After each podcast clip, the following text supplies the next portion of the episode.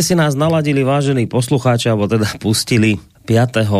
apríla krátko po 9. hodine, myslím teda naše rádio, tak vedzte, že v tejto chvíli sa začína relácia listáreň. Ale v tejto chvíli je jedno, či to je e, vysielané naživo, takto 5. apríla, alebo nás budete počúvať v repríze. Je to jedno z toho dôvodu, že tak či onak e, toto je jedna z mála relácií, ktorá nie je kontaktná, v zmysle, že by ste mohli do nej aktívne zasahovať svojimi mailami alebo telefonátmi, pretože my vlastne v, v rámci tejto relácie, ako veľmi dobre viete, ale patrí sa to pripomenúť, čítame maily, ktoré nám ostali, alebo ktoré sme ani vôbec neotvorili e, z piatkovej relácie Hodina Vlka.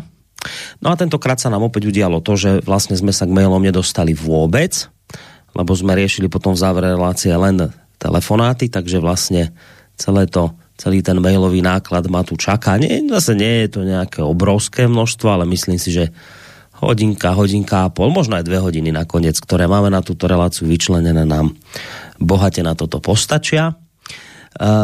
Čo ale treba povedať ešte predtým, ako privítam samozrejme môjho reláciového parťáka, treba povedať, že v piatok, samozrejme opäť dominovala téma Ukrajina, ťažko v týchto dňoch vyťahnuť niečo iné. No a tentokrát sme sa na tento problém, ktorý sa tam vlastne deje, pozreli, povedal by som možno z takého ekonomicko hospodárskeho hľadiska, to hlavne na pozadí toho, že v čase, keď sme hodinu vlka vysielali, teda 1. apríla, bolo oznámené zo strany ruského prezidenta Vladimira Putina, že od 1. apríla už nebudú prebiehať platby za plyn v dolároch, respektíve v eurách, ale že po novom to už bude v rubloch.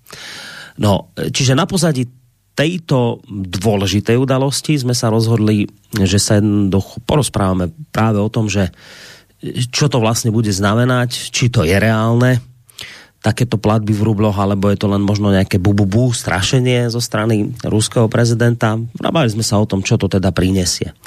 No a potom, ak ste nás počúvali, tak viete, že potom povedzme v tej druhej časti relácie sme otvorili tému, ktorá s týmto všetkým úzko súvisí a to je vlastne otázka dedolarizácie, teda otázka toho, že či je toto do veľkej miery to, čo teraz vlastne ruský prezident spustil, či je to do veľkej miery ohrozenie pre menu Spojených štátov amerických, ktorá je vlastne globálnou tou rezervnou menou a či to teda je pre ňu ohrozenie a ak áno, tak čo by to vlastne táto dedolarizácia spôsobila, čo to vlastne je tá dedolarizácia. O tomto sme sa rozprávali v druhej časti relácie.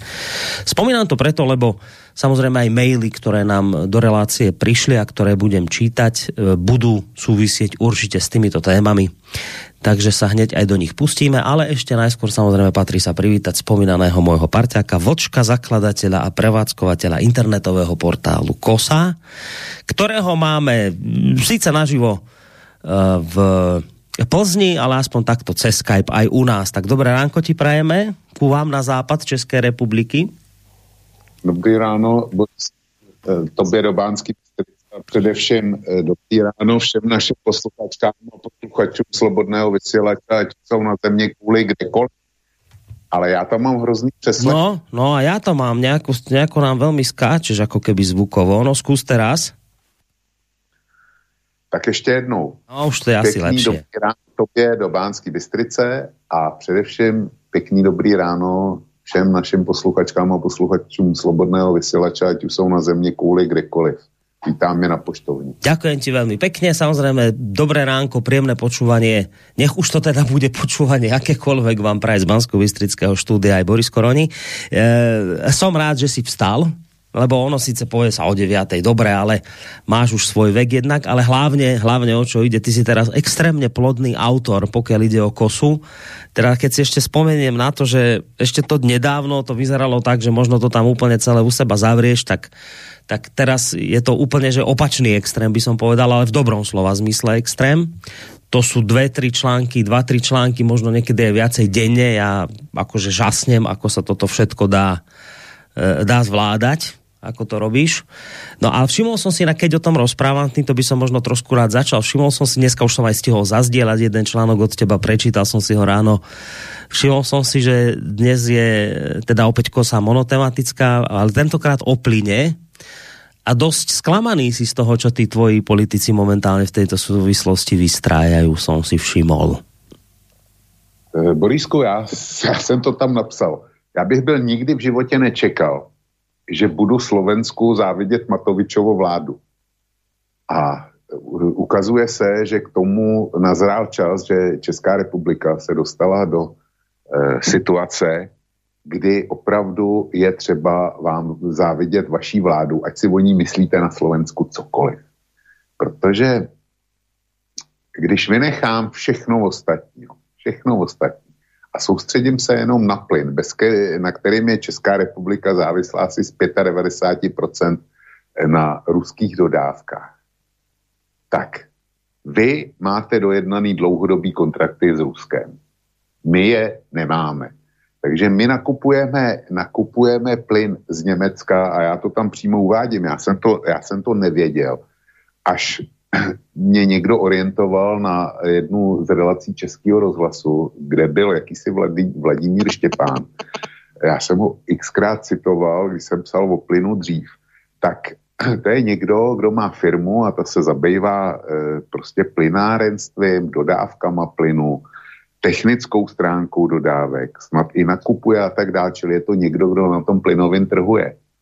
A ten, ten pro mě předložil naprosto neuvěřitelnou informaci. Ten říká, on říká ano, Vladimír Putin, když e, přišel s nápadem, že za ruský plyn bude požadovat ruský rubly, tak samozřejmě tam byla ta myšlenka, o které jsme mluvili a o které mluví všichni, že chtěl podpořit vlastní měnu, aby se mu nezroutila vlivem sankcí. To tam je. Ale on říká, západní státy speciálně ty velký v Evropské unii, k tomu mají ještě jeden důvod, který nikdo zatím nespomenul. A to je, e, tyhle všichni mají e, polostátní nebo státní agentury, které nakupují z Ruska plyn. To, to vy děláte taky. Na základě dlouhodobých smluv. A Česko e, bere plyn dneska přes Německo a není ani tak pro nás důležitá burza v Rotterdamu, která už stejně nefunguje, jako burza v Lipsku, energetická burza v Lipsku, eh, která funguje, kterou si řídí Němci a pro českého dodavatele to vypadá tak, že Němec nakoupí za 7, eh, za 7 korun měrnou jednotku a jestli kubík nebo, nebo něco jiného, prostě měrnou jednotku plynu nakoupí za 7 korun a do Česka to prodává za 25. Čili jenom tím, že ten plyn Eh, nadiriguje do České republiky, tak má 350% zisk.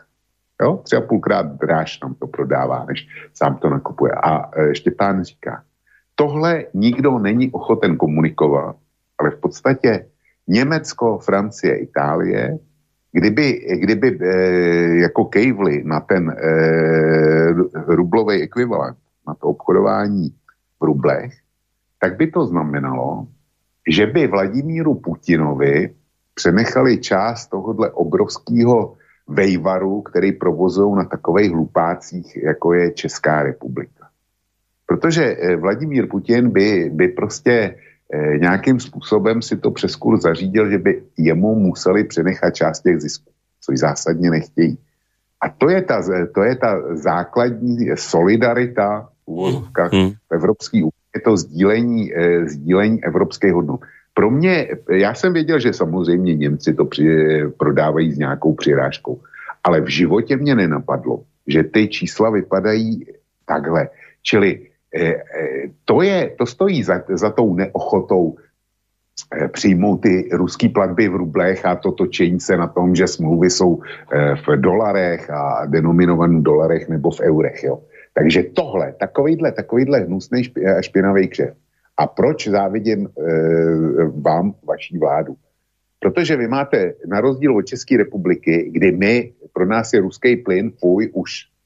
já nevím, nejmí nějakých 8 let, nebo jak dlouho, a my všechno nakupujeme v Rotterdamu, takzvaně, a jsme, jsme na to hrozně pišní, takže máme dneska nejvyšší ceny plynu, eh, když ne na světě, tak v Evropě určitě. A vy máte dlouhodobý smlouvy s Ruskem napřímo, si děláte ten váš státní plynárenský podnik, tak vy je máte napřímo. A vedle toho eh, v neděli váš eh, minister hospodářství, pravičák ze všech nejpravicovatějších v celém bývalém Československu, tak to Richard Sulík, kterýho já, já vysloveně nemám rád, ale to, tak ten tam veřejně prohlásil ve vaší televizi, že jako pokud to bude nutné, tak Slovensko zkrátka plyn potřebuje, potřebuje ho dovést, ne, nezrujnuje si svůj průmysl a proto bude nakupovat napřímo od Ruska a klidně bude platit rublama, když to bude muset být. No, tomu len zo pár vecí, čiže počkaj, čiže, aby sme si to uvedomili, čiže poprvé, že vy kup, teda Nemci kúpia za 7 eur od Rusa a vám to predajú, to čo kúpili od Rusa za 7, vám to predajú za 25, tak? Eur.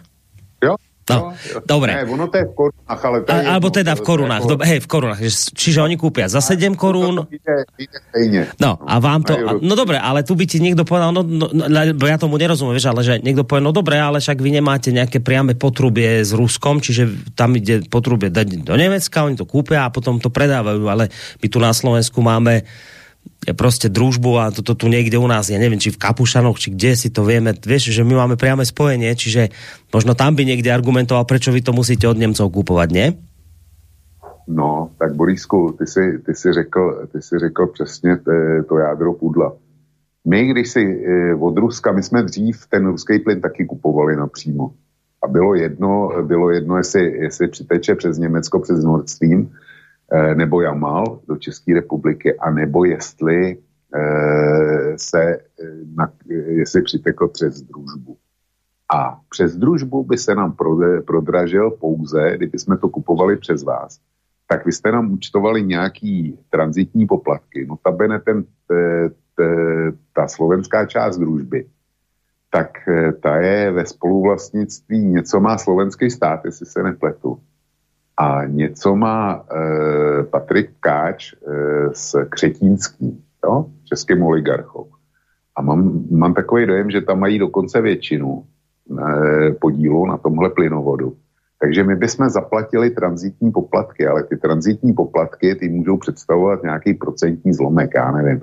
E, já jsem někde četl, že když byl, a zveřejnil jsem to, že když byl plyn nejlevnější, to byl rok 2020, takže si Poláci a Ukrajinci brali za ruský plyn eh, řádově asi 30% z jeho ceny. Jo. A Rusům nezbylo nic jiného, když to chtěli dodávat, než to akceptovat. Takže když byl plyn na tom nejhůř, to znamená, když stál nějaký ty zanedbatelný směšný peníze, tak e, si Poláci a Ukrajinci brali za ty dlouhý, e, dlouhý dopravní cesty, které jdou přes ně, tak si brali 30%. Takže kolik byste si mohli brát dneska vy z, z ceny plynu za to, že by to k nám přiteklo přes Slovensko? Eh, já nevím, kdybyste si vzali 15% jo, z ceny mm. plynu, tak to není 350. Čili ta námitka je lichá. Dobre, toto ešte druhá vec, že čiže pre vás je ruský plyn fuj, už niekoľko rokov, ale že keď pretečie cez Nemcov, tak sa očistí od toho fuj ruského? Asi jo, protože oni argumentují oni, oni argumentují že, že tam taky je nějaký podíl norského plynu, Mm. A že nikdo nedokáže rozlišit ruské a norské. Je tak, že sa to tak nejako zmieša dokopy, sa to zahmlí, sa to rozriedi a tým pádom už potom tam prídu tie molekuly slobody a už to nie je také fuj, ako keby to bolo len ruské. Dobre, tak ono to sa takto vlastne sa to, to prejde tým Nemeckom, niečo sa tam ešte holandské či aké norské primieša a potom je to vlastne dobrý, už je to z toho dobrý, dobrý plyn. No tak to je milé.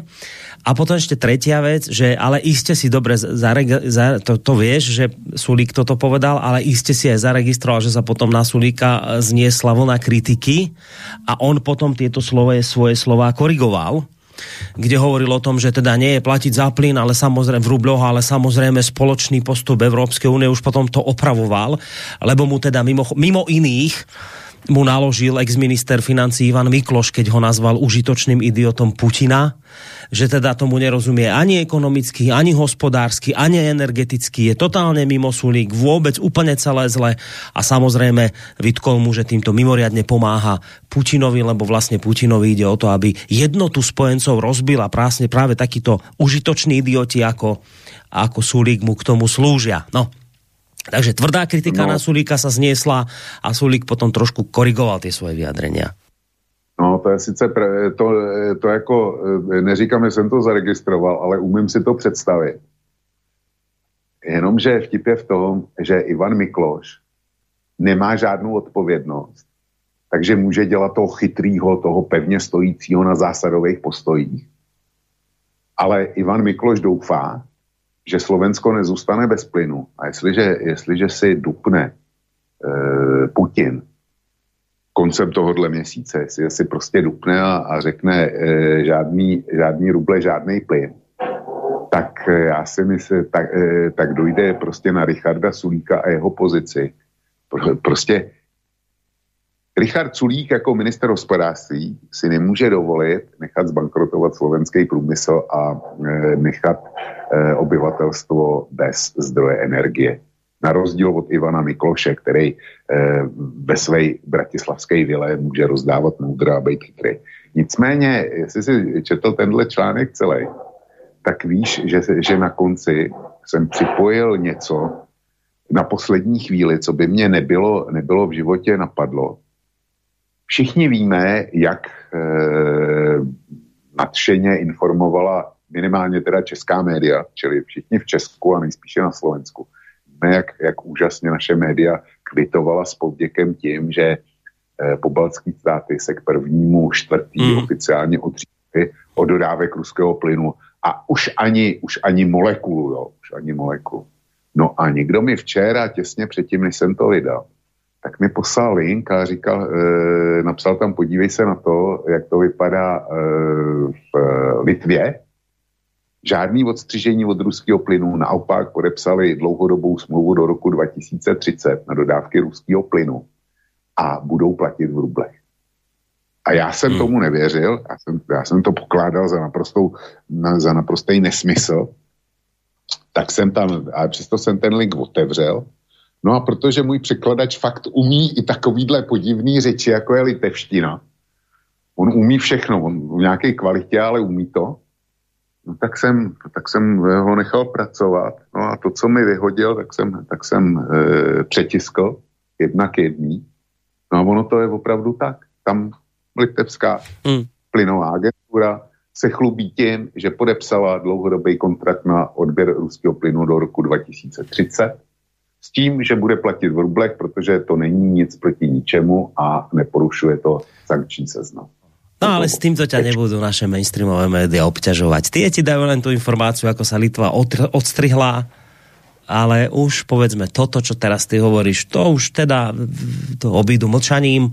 Uvidíme, či, a či vôbec niekedy ešte to spomenú to. Pôjde to dostratená, že teraz zažívame takú dobu, že kadejaké informácie lietajú z jednej strany, z druhej strany, keď sa niečo ukáže ako klamstvo, tak sa to prejde mlčaním.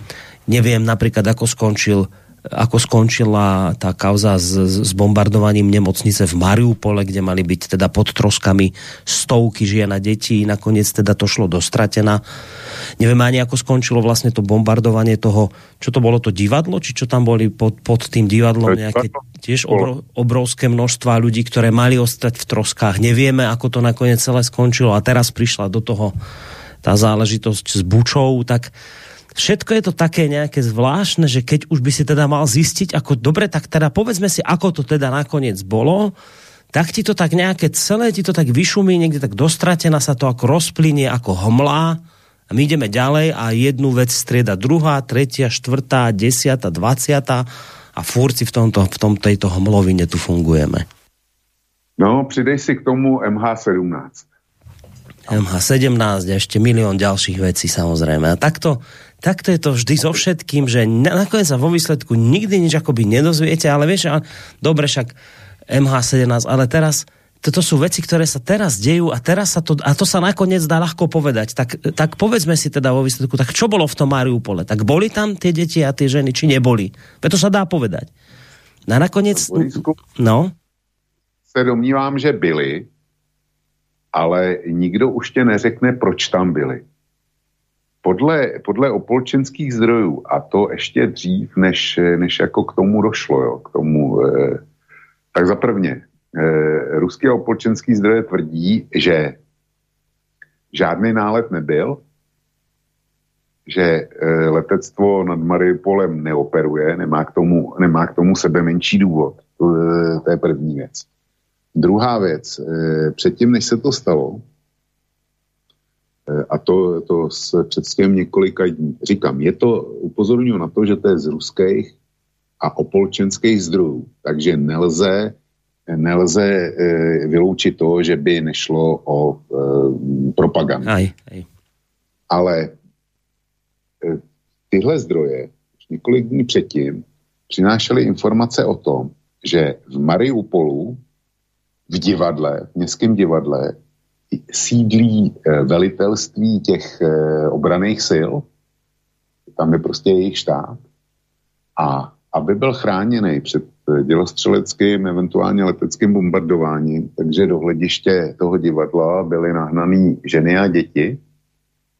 A že je tam e, prostě příslušníci Azova drží pod, pod zbraní. Tohle bylo veřejně dostupný na ruských a opolčenských zdrojích už několik dní předtím, než se to stalo. Pak najednou jsme se dozvěděli, že teda, že teda ten nálet, že to divadlo bylo zasažené, že ženy a děti. No a e, ku podivu nikdo neukázal mrtvoly, tam přicházely zprávy, jako že ty ženy a děti, že je tam velký protiletecký kryt a že to, že to přežili. No a e, že je akorát nemůžou dostat ven. No a pak, e, pak to utichlo a pak najednou přišli s tím, že asi 300 jich mělo zahynout. Ale nikdo nebyl schopen dneska no. dodat filmový záběr o tom, no. jak je tahají střesek. Jo. No. No. A pokud jde o tu buču, tak e, já jsem viděl minimálně dvě videa natočený ukrajinskou stranou, na jednom videu, který natočilo, natočilo ukrajinské ministerstvo vnitra, je příjezd jeho jednotek do Buči, kdy oni tam vstupují, teďko vidíš, jak obrněný transportér, kolem e, dokola jsou, jsou prostě eh, v bojových pozicích a ve střehu e, příslušníci speciálních jednotek e, policie a jdou, jdou tou hlavní třídou No a nikde, to video je asi sedmiminutový, jestli se nepletu. A nikde nevidíš jedinou mrtvolu, vycházejí ven e, jako lidi, kteří v té buče byli a vítají je. To je potřeba konstatovat, že ti e, obyvatelé buče, aspoň ty, kteří tam jsou, tak jsou vysloveně vítaní svým obyvatelstvem a ukazují trosky, rozbitý auta, e, zničená ruská technika, která tam je, ale nikdo není tam jediná mrtvola a nikdo z těch eh, lidí, který tam eh, jako vítají ty ukrajinský vojáky, tak všichni říkají, zaplať pámbu, že už tady jste, že jste nás osvobodili, na to, na to zbytky mojí ruštiny ještě stačí, ale eh, nikde není sebe menší zmínka, že by říkali, ale jděte se podívat tam, tam jsou, tam jsou zastřeleni. Jo? Tam jsou zastřeleni. To je, to je jedno video a dá se, dá se snadno najít. Mm. A pak je druhý ukrajinský video, který bylo natočený eh, ze starostou Buči. Ano. A ten taky vítá, eh, když přišli Ukrajinci, tak se s nima vítá. Je šťastný, děkuji jim, že přišli. Ale to bylo bezprostředně po tom, co tam přišli. Ale ani ten nevzpomene sebe méně, že by, byly, že by tam byly nějaká, eh, nějaká střelba do civilistů, tejrání, zastřelení. A když se podíváš eh, na to video, který je nám neustále prezentováno, tak zjistíš, že někteří z těch mrtvých mají na sobě bílé pásky mm. na rukách. A nebo, že mají bílou páskou e, svázaný ty ruce za zádama. A proč bílá páska? Když se podíváš na ty, Ukrajiny, na ty ukrajinský e, speciální policisty, tak ty mají na svých oděvech e, vždycky pásku modrou. Jo? Aby se odlišili, e, zatímco rusové používají e, tu bílou k vlastní identifikaci. A samozřejmě na ukrajinských zdrojích nacionalistických, ty byly, ty byly Eh, plný toho, že říkali, počkejte, až my to zase zpátky dostaneme, tak skoncujeme s každým, s každým zrádcem a s každým, kdo se, kdo se s okupantem paktoval. A e, prostě skoncujeme s ním e, tím e, nejzásadnějším způsobem. A pak je ještě něco. E, já se e, odkážu na včerejší televizní noviny České televize, kde byly Eh, dvě oficiální věci a teď mi jedna eh, vypadla, to je jedno, snad na to přijdu.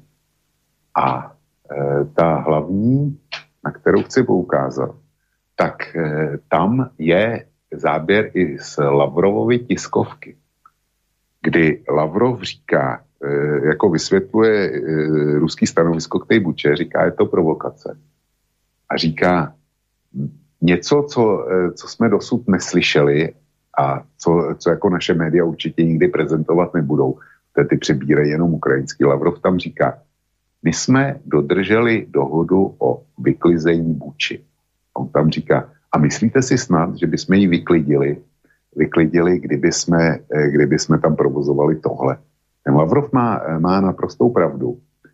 Eh, eh, pro mě je naprosto nová informace a vzpomeň si, co, bylo, co řekli Rusové po, po posledním Istanbulu. Jo? Tam jediný, jediný místo byl, že omezí vojenské operace v oblasti Kyjeva a severní Ukrajiny.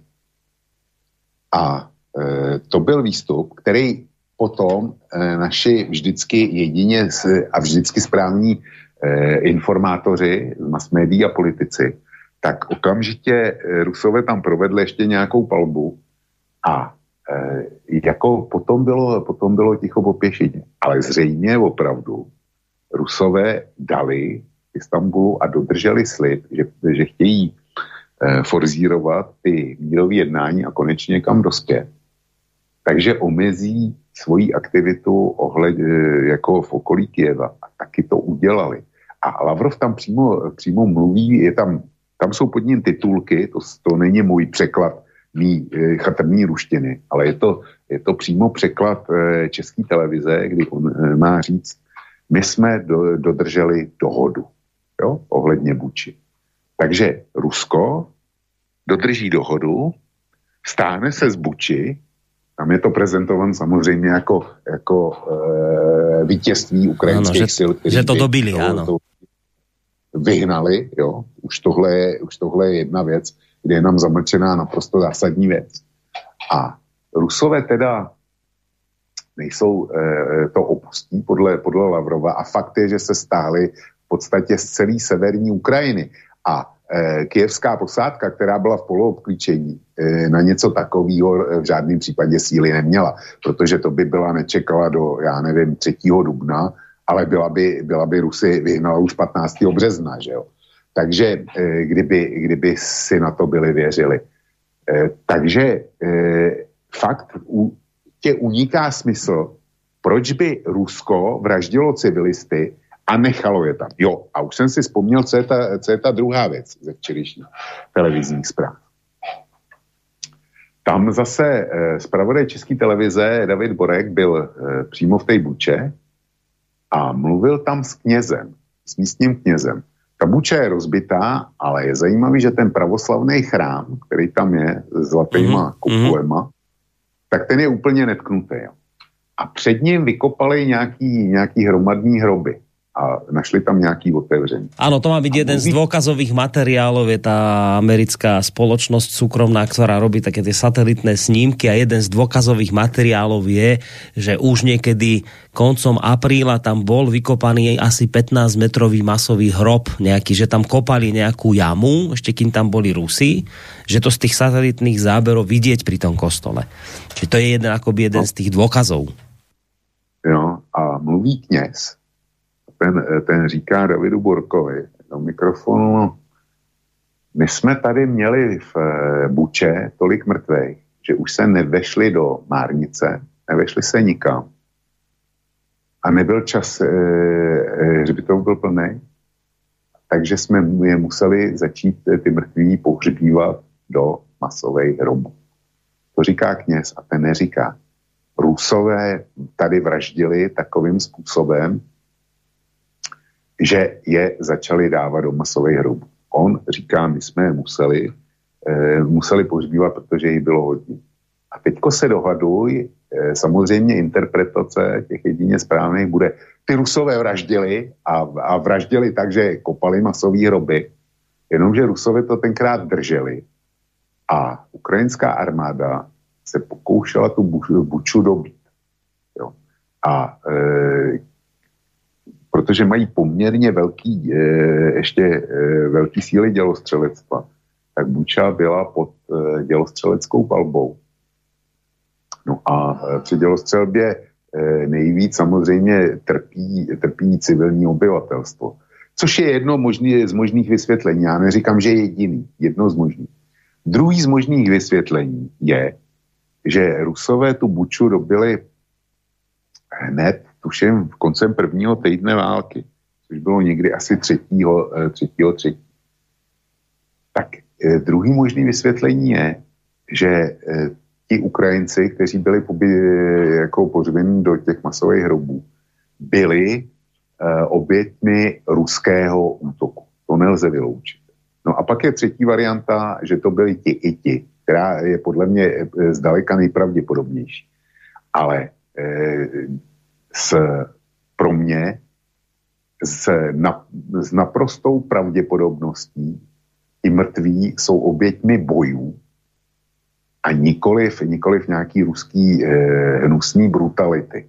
Já to nemůžu doložit a, a ne, e, jako e, vím, že když nemám důkaz, tak eh, samozřejmě je to jen jedno z tvrzení. Ale to tvrzení je, myslím, stojí na daleko pevnějších základech než tvrzení, že zkrátka Rus, protože je Rus, tak eh, vraždí, eh, vraždí, koho uvidí a když někam přijde, tak, tak prostě chce všechny vyvraždit.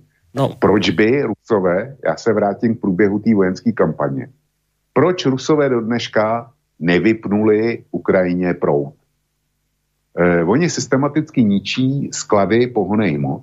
To vypadá, že Ukrajina bude eh, co nevidět bez pohonej hmot.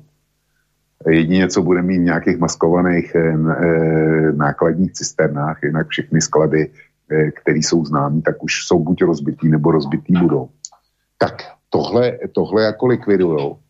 Ale Rusové se zatím ani nepokusili narušit energetickou síť Ukrajiny, to znamená zničit rozvodny zničit rozvody vysokého napětí.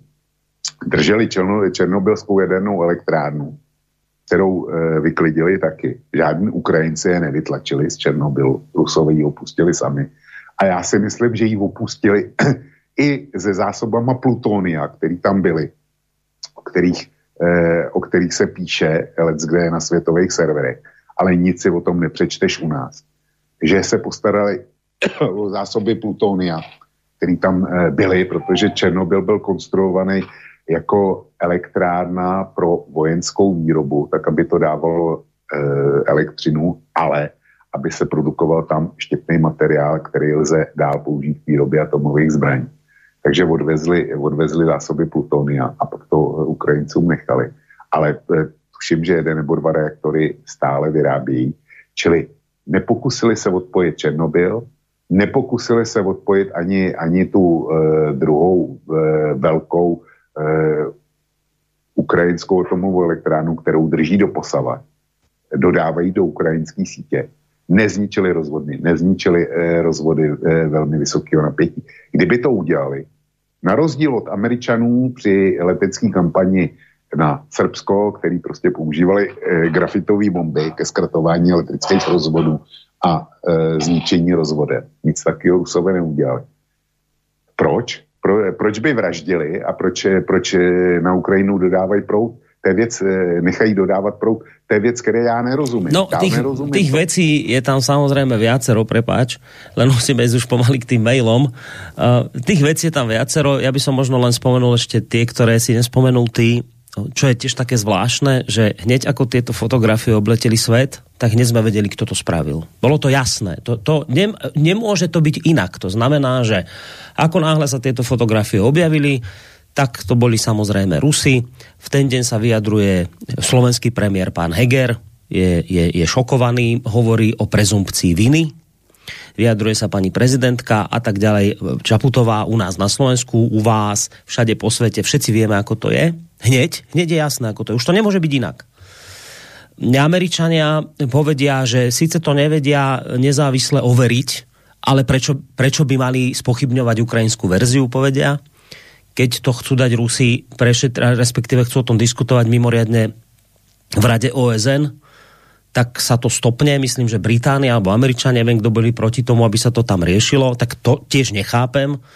Potom Spojené štáty povedia, že to je taký typický figel Ruska, že keď Rusi niečo spravia, tak potom to dajú na pôdu OSN, aby tam akože vyjadrili zdesenie, vyjadrili zdesenie nad tým, čo sami spôsobili.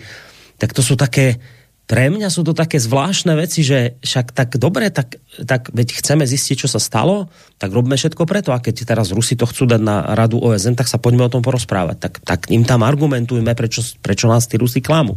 Povedzme im, čo my o tom vieme a, a kde ich môžeme na čom chytiť. Ale nie, my spravíme to, že jednoducho takúto debatu odmietneme.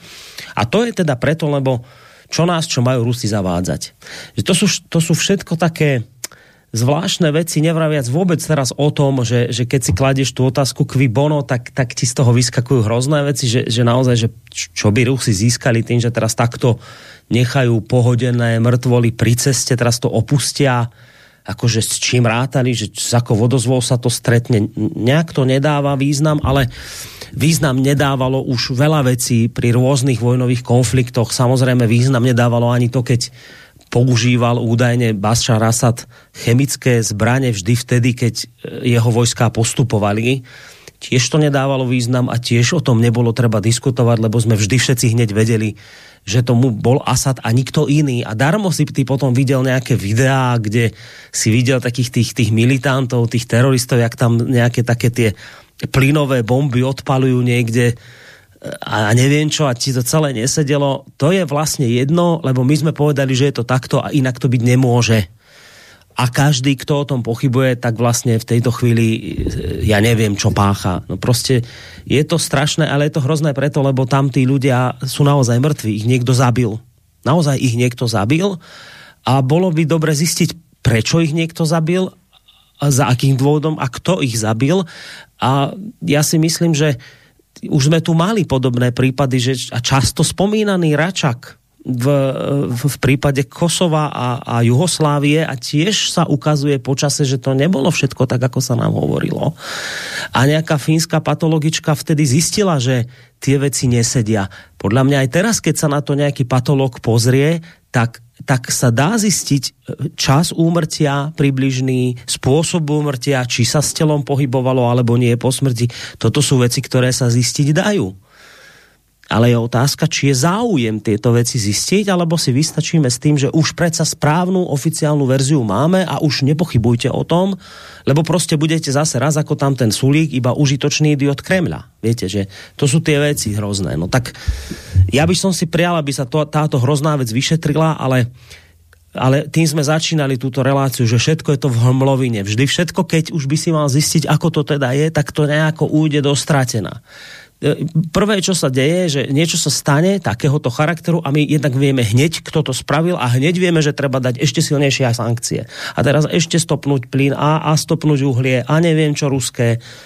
Okamžite hneď. Tak ja som z toho zmetený. Borisku, když jdeš po tej, po tej zásadní lince, co by kdo mohl získat tím, tak e, na ruské straně není jediná výhoda. Jediná výhoda, proč eh, z toho, proč by něco tak hroznýho spáchali. Já nevyluču, nevyluču možnost, že eh, se tam někdo zmagoří a že v té jednoce, eh, že tam byla v Buče posádkou jednot, jednotka naprostých cvoků a sadistů, jo? ruské armády. To nemůžeš nikdy, nikdy vyloučit. Válka dělá z lidí skutečně zvířata. Nebo prostě e, omlouvám se zvířatům. Dělá, dělá e, z normálních lidí hnusný, odporný monstra. To bylo dokázáno xkrát a já nevylučuju tomu, že se z nějaký ruský jednotky stala jednotka hnusných, odporných monster. To nelze vyloučit. Ale když se budeš ptát na racionální důvody, trošku racionální důvody, proč by to Rusko mělo dělat, tak na žádnej nepřijdeš. Ale když se budeš eh, ptát na to, proč by to mohla být ukrajinská provokace, a já netvrdím, že je, nic takového neříkám, ale proč by to mohla být ukrajinská provokace, no tak těch důvodů, proč by se to Ukrajině hodilo, tak tě, těch najdeš celou řadu a vidíš je v praxi. Eh, Zelenský se ze všech sil snaží za prvně docílit absolutní západní sankce vůči Rusku. To znamená odříznout Rusko od všeho možného, eh, od toho, aby s ním nikdo neobchodoval, aby nikdo, nikdo eh, nenakupoval je, jeho nerostné suroviny, což eh, ne, nebo cokoliv od něj, včetně teda nerostných surovin, kovů, pšenice, energetických surovin, eh, diamantů, já nevím čeho všeho. Já jsem našel pěkný článek na eh, Foreign Affairs, eh, který konstatuje, že v OSN má 194 členských zemí, ale pouze 39 z nich se připojilo k vyhlášeným sankcím. Jsou to Spojené státy, státy NATO, a to ještě ne všechny, vys Turecko, plus, eh, plus Austrálie, Nový Zéland, Japonsko, Tchajvan, který není členem OSN. A Singapur. A tím to končí, jo. Čili celkem 40 zemí, včetně, včetně Tajvanu. A zbylejch 154 zemí prostě e, se odmítli připojit. Jo? Odmítli se připojit k protiruským sankcím. A e, Foreign Affairs ten e, vysvětluje, vysvětluje proč. Já e, pravděpodobně ten článek asi převezmu, ale uvidím. To jsem tam našel dva, dva jiný ještě zajímavější. A eh, prostě tohle, já se tomuhle problému budu věnovat zítra. Zítřejší kosa bude monotematická a bude, bude o tom, že my žijeme v informační bublině tady na západě kdy si e, prostě ty jenom slyšíš, jak v jednotě je Rusko decimovaný sankcema a kde si co si a jak, jak to Rusko nemá šanci a tak dále. Ale ona ta jednota za prvně asi bude trošku jiná, než, než nám líčí. A za druhý ne, nám je předkládán jako dojem, a je to dojem, je správný slovo, že celý svět to vidí přesně, jak to vidíme my. Ale ono to není pravda. Ono to takhle vidí eh, miliarda, 7,5 eh, miliardy obyvatel. A tím to končí. Víc jich, víc jich prostě není. A ta miliarda, ta zatím může mnohé prosadit, protože ovládá, eh, ovládá světové finance. Skrzevá, skrzevá toho, že s výjimkou burzy v Hongkongu, Singapuru, nebo Singapur patří do toho taky, takže s výjimkou burzy v Hongkongu a v Šanghaji, což jsou dneska velký světové burzy, eh, obchodní místa, tak ovládá všechny ostatní finanční centra, co jich je. A potom je to především dominancí dolaru jako světové měny. Tak na základě tohodle zatím těch 40 států je schopno e, uvalovat takovýhle sankce. Ale v momentě, kdy se, kdy se s tím něco stane, nebo kdyby se těch e, zbylejch 6,5 miliardy lidí domluvilo a šlo do e, tvrdého střetu dneska se Západem, já soudím, že už to dneska Západ prostě nemůže vyhrát. Nem, nemůže to vyhrát. Takže my žijeme v nějakém, e, pod nějakým poklopem, kde je nám prezentováno, že celý svět to vidí jako my. A ono to není pravda. Ono to, eh, ono to naprostá většina světa eh, vidí úplně jinýma očima než my a eh, rozhodně nemá důvod se k našim sankcím proti Rusku připojovat. Ale Zelenský, Zelenský samozřejmě, ten ví, že stojí před porážkou v Mariupolu, to je, to je oprav, opravdu otázka dní. A může to být dost dní, ale nakonec, nakonec to bude, to prostě bude jasný, kdo, kdo v Mariupolu vyhraje. Tam, tam pro ty, kteří se brání, není východisko, leda, že by se vzdali, což mimochodem včera udělali všichni přeživší vojáci tamního speciálního pluku. Áno, nějaká eh, námorná, námorná pechota ukrajinská, nějakých 260 vojáků, či kolko? Přes 260. Prostě asi třetina e, prapor mývá nebo mýval za mě, když jsem byl na vojně řádově asi tisíc lidí, že jo? takže třetina, třetina toho praporu Eh, původního početního stavu se včera měla vzdát. Takže není, eh, není pochyb, jak to dopadne Mariupolu. Takže to bude první, první porážka a Zelenský tomu chce za každou cenu zabránit. No a eh, rozhodne se to všechno na Donbase, což jsem tvrdil od samého začátku. Takže pokud, pokud dojde k obklíčení Donbaského seskupení a k jeho následní decimaci, tak to bude jasná porážka Ukrajiny. A Zelenský tomu za každou cenu chce zabránit. A ví, že tomu může zabránit jedině, eh, jediným způsobem. A to je eh, buď te, dvěma, nebo asi jediným způsobem. A ten jediný způsob je dvojí jediný. Za prvé, Rusko ekonomicky okamžitě izolovat a dosáhnout jeho ekonomického eh, zhroucení v řádu, nevím, nejlépe dní nebo maximálně několika málo týdnů. A eh, k tomu nejlépe zatáhnout do hry na to tak, aby přímo na Ukrajině intervenoval. Jo. To, je, to je jeho sen a jak, jak můžeš na to zatáhnout do hry nebo zvýšit sankce, které no, jsou dneska no, na max. Hmm. Jedině tím, že předložíš něco naprosto šokujícího, něco, co vyvolá bouři hněvu e, napříč západním světem a pohne vlády, aby udělali ten krok, který od, eh, do, do posud odmít, odmítali udělat.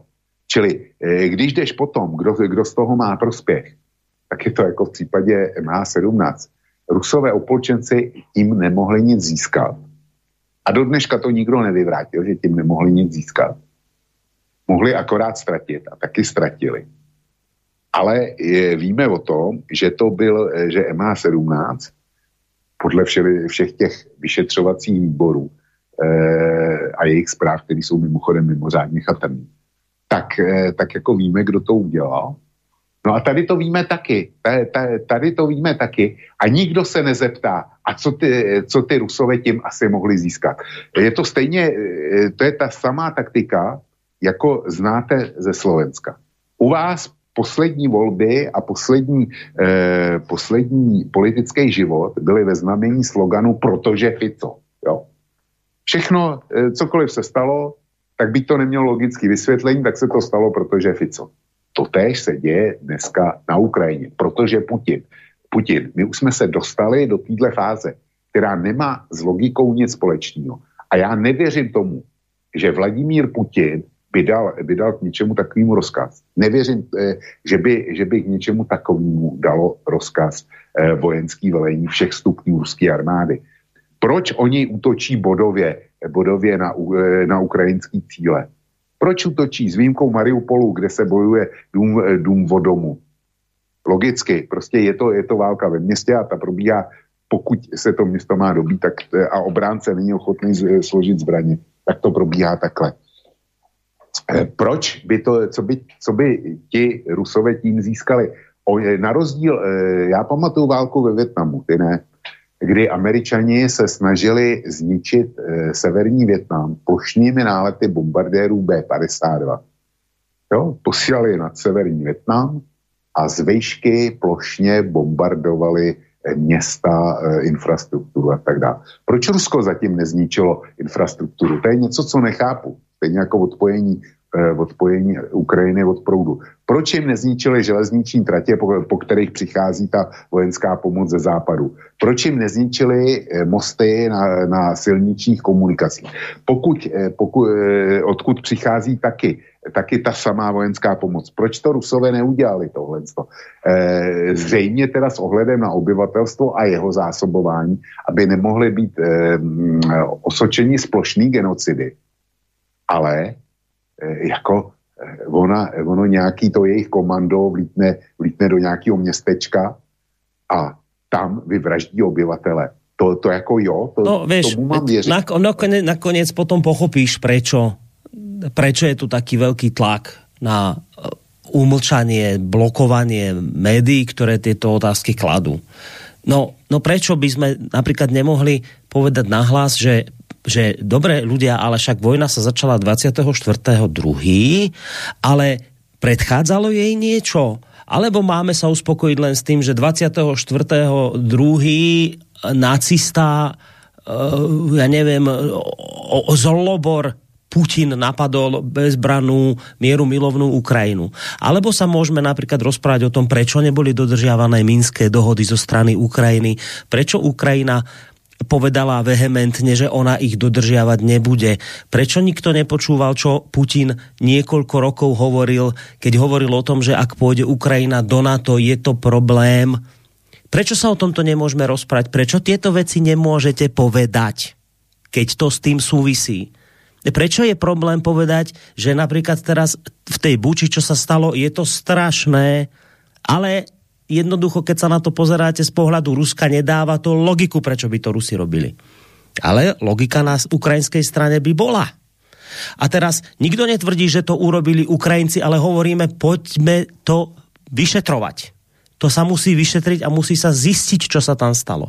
Ale nie, vyšetrovať netreba, rozprávať sa neslobodno. Je tu jedna jediná pravda, ktorá sa nesmie spochybniť a kto ju bude spochybňovať, toho treba zablokovať. Lebo vlastne rozbíja našu jednotu. Ale to je o ničom toto. To je o ničom. Toto vás dovedie, toto ne, vás nedovedie k spravodlivej spoločnosti. Toto vás dovedie akurát k tomu, že sa na základe nespravodlivosti budú diať veci, ktoré potom vás všetkých dobehnú. Jako ja tomu nerozumiem, prostě, vieš, ale, ale potom mi vočko dáva význam to, že prečo ten tlak na tento druh médií, prečo jednoducho bolo ich treba odstrihnúť čo najskôr. No lebo predstavte si svet, kde tieto média neexistujú. No tak budete mať to, čo vidíte v tom mainstreame. Veď keby ste vyčítali len to, čo vám dáva mainstream, tak ja mám pocit, že sú Ukrajinci už pred Moskvou. Borisku, ty, při, ty jako přehlížíš jednu věc. Ano, e, nepohodlná média se odstřihávají, zablokovávají a tak dále. Jenomže to platí jenom pro Slovensko a Českou republiku. Já, já jsem rezignoval na vlastní komentáře a nemám, nemám žádný, žádný zájem na tom e, je vydávat, já zejména přetisku, ale podívej se, odkud, odkud přetisku to jsou, to hmm. jsou ty eh, jako nejprestižnější americký a britský adresy. To je, to je Guardian, to je, e, přetiskl jsem z Guardianu, přetiskl jsem z Timesu, přeti, přetiskl jsem z New Yorku, jo. A teď mi nenapadá, nenapadá nic dalšího, ale já už jedu jenom, zejména teda nejenom, zejména na americká a britská média. A ukrajinská, ty... ukrajinská strana bodka, e, bodka UA. Je, to je další věc. Ano, a potom, e, potom eh, t, především na ukrajinský web, který vychází na Ukrajině. Pro mě, pro mě dneska nejre, nejrelevantnějším zdrojem informací o Ukrajině, o tom, co se tam děje, o pozadí a tak dál, tak je, tak je eh, web Ukrajin, velký ukrajinský web, který se jmenuje strana.ua. Jo. Je to e, prostě to, jak referují e, novináři z tohoto webu, to ve mně budí naprostý úžas, protože za tohle, kdyby tohle vycházelo v České republice, tak ten web by už dávno byl zabanovaný. Ten web by neexistoval a nejspíš Igor Stříž by posadil e, redakci e, do vězení. Jo, a u vás by to bylo e, nejspíš to samé. Ale na Ukrajině to jde, ve Spojených státech to jde. Já se nevoháním counterpunčem, což je, což je teda, e, řekněme, nonkonformní médium, ale, ale mimořádně dobrý. A, ale voháním se New Yorkerem. Z New Yorkeru budu přetiskovat zítra. Jo? Zítra nebo pozejtří, to nevím, já v tom mám, teďko, eh, mám v tom zmatek, ale eh, přebírám další dva mimořádně výživný články z New Yorkeru. No, no ale, vieš, ale, no ale kde sme sa dostali, že ty nemôžeš, ten, keby si to ty napísal, čo napíše New Yorker, tak ti hrozí zablokovanie, lebo napomáhaš nepriateľovi, rozbíjaš jednotu, si škodca, ako by ťa nazval náš minister obrany, náš minister obrany sa tak vyjadruje o ľuďoch na Slovensku, že piata kolóna, vlasti zradcovia, alebo teda zradcovia, užitoční idioti Kremla, bol by si toto. Ale predstav si, že čo len sa udeje, že tak nepovieš to ty, ale necháš to teda, že iba to zazdieľaš tento istý názor od nejakého New Yorker alebo spomínané Reuters niečo a už je to potom v poriadku. Potom, potom nie si teda asi, alebo teda asi si, ale nemôžu ti nič. Keď to povie New Yorker, tak teda to sa môže, ale ty to povedať nesmieš, lebo keby si to ty povedal, no tak to je prostě, tak všetko sedí, čo som teraz povedal, tak si Putinov agent. No však to je strelené, zbláznili sme sa. Úplně nám tu preskočilo. A na Ukrajině, na Ukrajině, na té, která zakazuje všechno možný, tak na Ukrajině vychází server strana UA, kde když se chci dovědět, tak to opravdu je, asi tak. Bez, eh, aniž bych musel přemýšlet nad tím, co říká ukrajinská vláda a její generální štáb, nebo co říkají opolčenci, tak zajedu na, na eh, strana .ua a přečtu si, jak to asi pravděpodobně tak, tak a... tam to možný je, a u nás to možný není. Tak ukrajinský server strana UA bez problémov preberie článok eh, Wall Street Journalu, v ktorom sa píše o tom, že Zelenský mal možnosť stopnúť vojnu hneď v úvode, že za ním bol, že za ním bol nemecký kancelár Scholz a povedal mu, nebude vojna, ale prosím vás, podpíšte, alebo teda dohodníme sa, že bude Ukrajina neutrálna. A mali tú dohodu teda spečatiť Biden s Putinom. Podľa toho, čo písal Wall Street Journal a čo prebrala ukrajinský server. No a na to poveda, mal povedať Zelenský, že žiadne také, on prostě, že Ukrajinci si prajú byť v NATO. No, tak je vojna. A teraz, keď to povieš, tak, tak, tak čo teraz? Tak si Putinov agent? Alebo, ale počkajte, že to prebrala ukrajinská stránka, ktorá to má zase z amerického nejakého denníka. Čo ste sa zbláznili tu všetci už? No ale dobre, vočko, počúvaj, neuveriteľná vec sa nám tu deje, že už hodinu máme za sebou a do mailov sme sa nepustili, ale toto nevyzerá ako listáreň, ale ako hodina vlka. Musíme to napraviť. Čo povieš? No, jdeme na, tak, na věc. Dobre, tak čo, tak ale, dobre, ale tak trošku to oddelíme hudobne, nech sa nám to aspoň trochu oddelí, nech to len tak nebude v hupnutie do. A za tú hodinku to podľa mňa tak čo stihneme. Minule sme si takú peknú hrali pesničku Stana Novotného v jeho relácii, keď tam mal nejakého zase pána k energetike a tiež sa bavili o plyne a bol ten pán z toho nešťastný, že celé je to vlastne, že ideme späť že prostě, že sa začína hovoriť vážne o tom, že však jasné, treba ruský plyn stopnúť a čo sa my budeme obmedzovať, však na, na, nahodíme znova uhol, uholné elektrárne a budeme si tak fungovať. No dobre, však môžeme sa aj do stredoveku vrátiť kľudne, ak chceme, však dá sa, len teda potom, keď sme mali tie veľké ciele, zelené, tak to síce s nimi nějak velmi nesúvisí, ale už kto ho vie, už možno vlastně na tom ani nezáleží, lebo však nakoniec, keď vítame e, tu vec, že nám tu budú nosiť polkou zemegule americké tankery ropu, tak to každý, čo je len trošku zorientovaný človek, vie, že teda toto ani náhodou neprispieva k nejakej obnove životného prostredia, alebo teda k tomu, aby sme sa čo je len priblížili k nejakým cieľom ekologickým, ale tak viete, no, keď to robia Spojené štáty, tak asi je to niečo samozrejme iné. No a keď tu od, mali tú reláciu o tomto, tak si tak, tak dobre zahrali takú pesničku z Denka Svieráka. Sa to hodí aj teraz. E, taká milá pieseň o tom, ako sa elektrifikovala dedina. Tak sa z toho tešili, že elektrina prišla do dediny. Tak teraz ideme takým opačným smerom, že už sme tu niečo mali a budeme, e, sme zaradili spiatočný chod.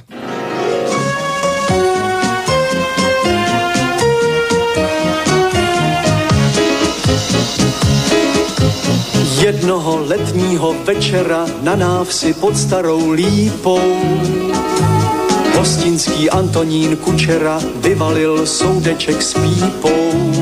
Nebylo to posvícení, nebyla to neděle. V naší obci mezi kopci plnili se korbele. Byl to ten slavný den, kdy k nám byl zaveden elektrický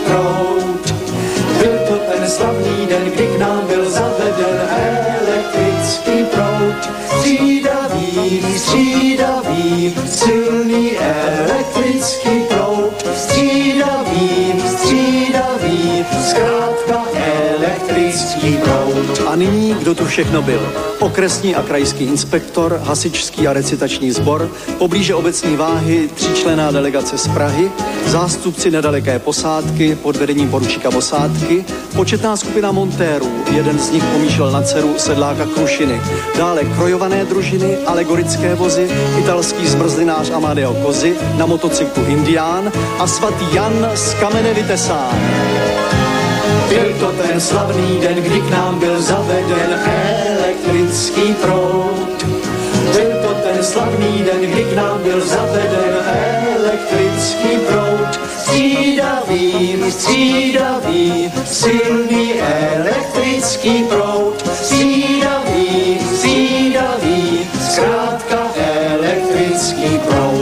projevu inženýra Maliny, zástupce elektrických podniků. Vážení občané, vzácní hosté, s elektřinou je to prosté. Od pantáty vedou dráty do žárovky na devraty. Dále proud se přelévá do stodoly do chléva. Při krátkém spojení dvou drátů dochází k takzvanému zkratu. Kdo má pojistky námi předepsané, tomu se při zkratu nic nestane. Kdo si tam nastrká hřebíky, vyhoří a začne od píky. Do každé rodiny elektrické hodiny. Byl zaveden elektrický proud. Byl to ten slavný den, kdy k nám byl zaveden elektrický proud. Střídavý, střídavý, silný elektrický proud. Střídavý, zkrátka elektrický proud. Na stránkách obecní kroniky ozdobným písmem je psáno, tento den pro zdejší rolníky znamená po noci ráno. Budeme žít jako v Praze, všude samé vedení. Jedna fáze, druhá fáze, třetí pěkně vedlení. Byl to ten slavný den, kdy k nám byl zaveden elektrický proud. Byl to ten slavný den, kdy k nám byl zaveden elektrický proud. Střídavý, střídavý, silný elektrický proud. Střídavý, střídavý, zkrátka elektrický proud. No, čo bolo, bolo, teraz som majorom, znie kultový výrok a čo bolo, bolo, ale za účelom potrestania Putina sme schopní sa vrátiť aj do stredoveku, keď bude treba, a aj možno elektrinu vypnúť. No, nakoniec, čo by sme za to nedali, aby sme ho naštvali.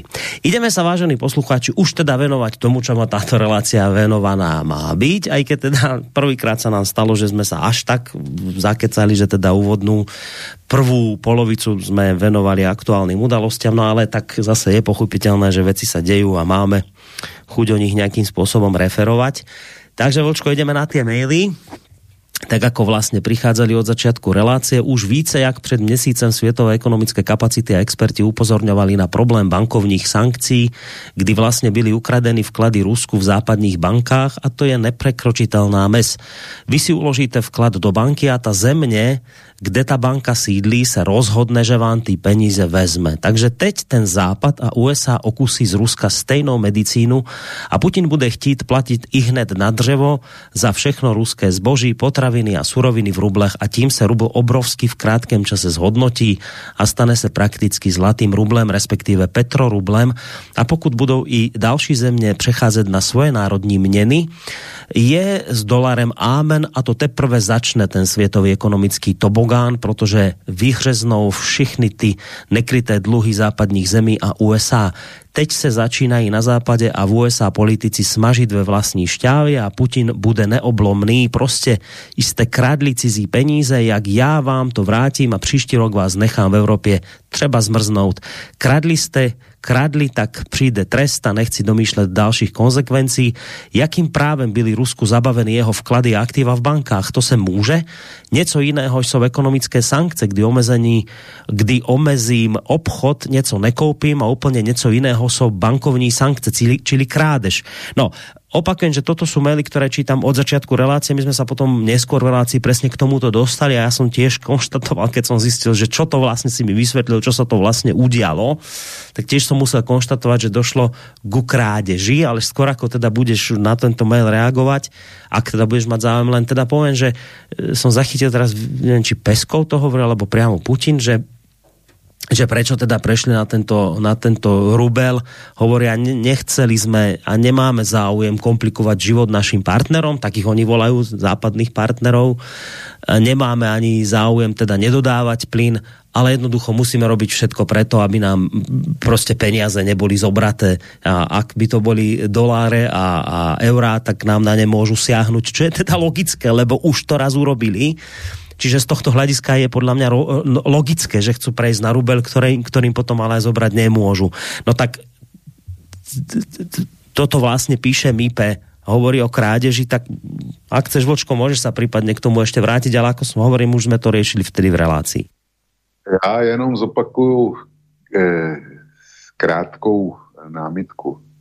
Slovo krádež zatím je vyjádřením stavu faktického, ale nikoli právního právně jsou ty aktiva Ruské centrální banky zmražený. To znamená, že si je nikdo nepřisvojil, zatím akorát Rusko na ně nemůže, což eh, je určitý a dost zásadní rozdíl. Není řečeno, že Rusko na ně v budoucnu, eh, že se k ním v budoucnu nedostane.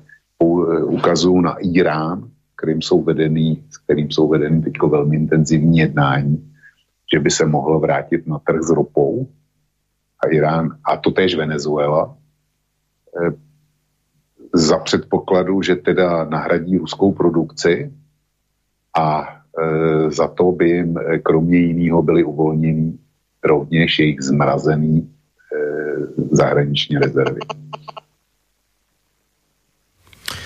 Uh, no a podle teba môžu si v dohľadnej dobe čakať, že im to někdo rozmrazí, tieto aktíva? Borisku, od, pravděpodobná odpověď zní ne, ale co je na světě dneska pravděpodobný? Mm. Nikdo neví, co se stane, co se stane za měsíc, na to, že na to za půl roku. Uvidíme, jestli dojde k nějakému narovnání eh, ohledně Ukrajiny a jednou mír bude muset nastat. A já řeknu teď kacívskou eh, věc. Já kdybych byl Putinem, já už bych o nějakou neutralitu Ukrajiny eh, vůbec nestál. Ale ber to zatím jako nástřel nástřel článku, kdy e, sednu a napíšu konečně svou úvahu, svou vlastní.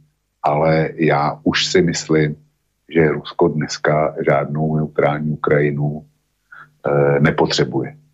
Takže nikdo neví a podle toho se teda, podle toho budu predikovat, co se asi tak stane a nikdo neví, co, e, jak ta válka se vyvine, kam pokročí. No počkaj, ale tomu nerozumie, já to nechcem, aby si to rozoberal do podrobna, však budeš sa tomu venovať v článku, ale však tá, e, tá neutralita, aspoň takto tvrdil Putin celý čas, je pre Rusko životně dôležitá. On to argumentoval tým, že ak by nebola neutrálna, ak je na jej území sa dodajú zbraně a nejaké rakety, ešte nedaj Bože hypersonické, tak hovoril do dvoch minút, alebo do koľkých je raketa v Moskve, to je nepredstaviteľné, to je pre nás zásah do srdca, tak to opísal že čo sa tak zásadné zmenilo, že by už nebola Ukrajina pre Rusko tak je takou hrozbou, že už si nemusí dovoliť mm, žiadať neutralitu?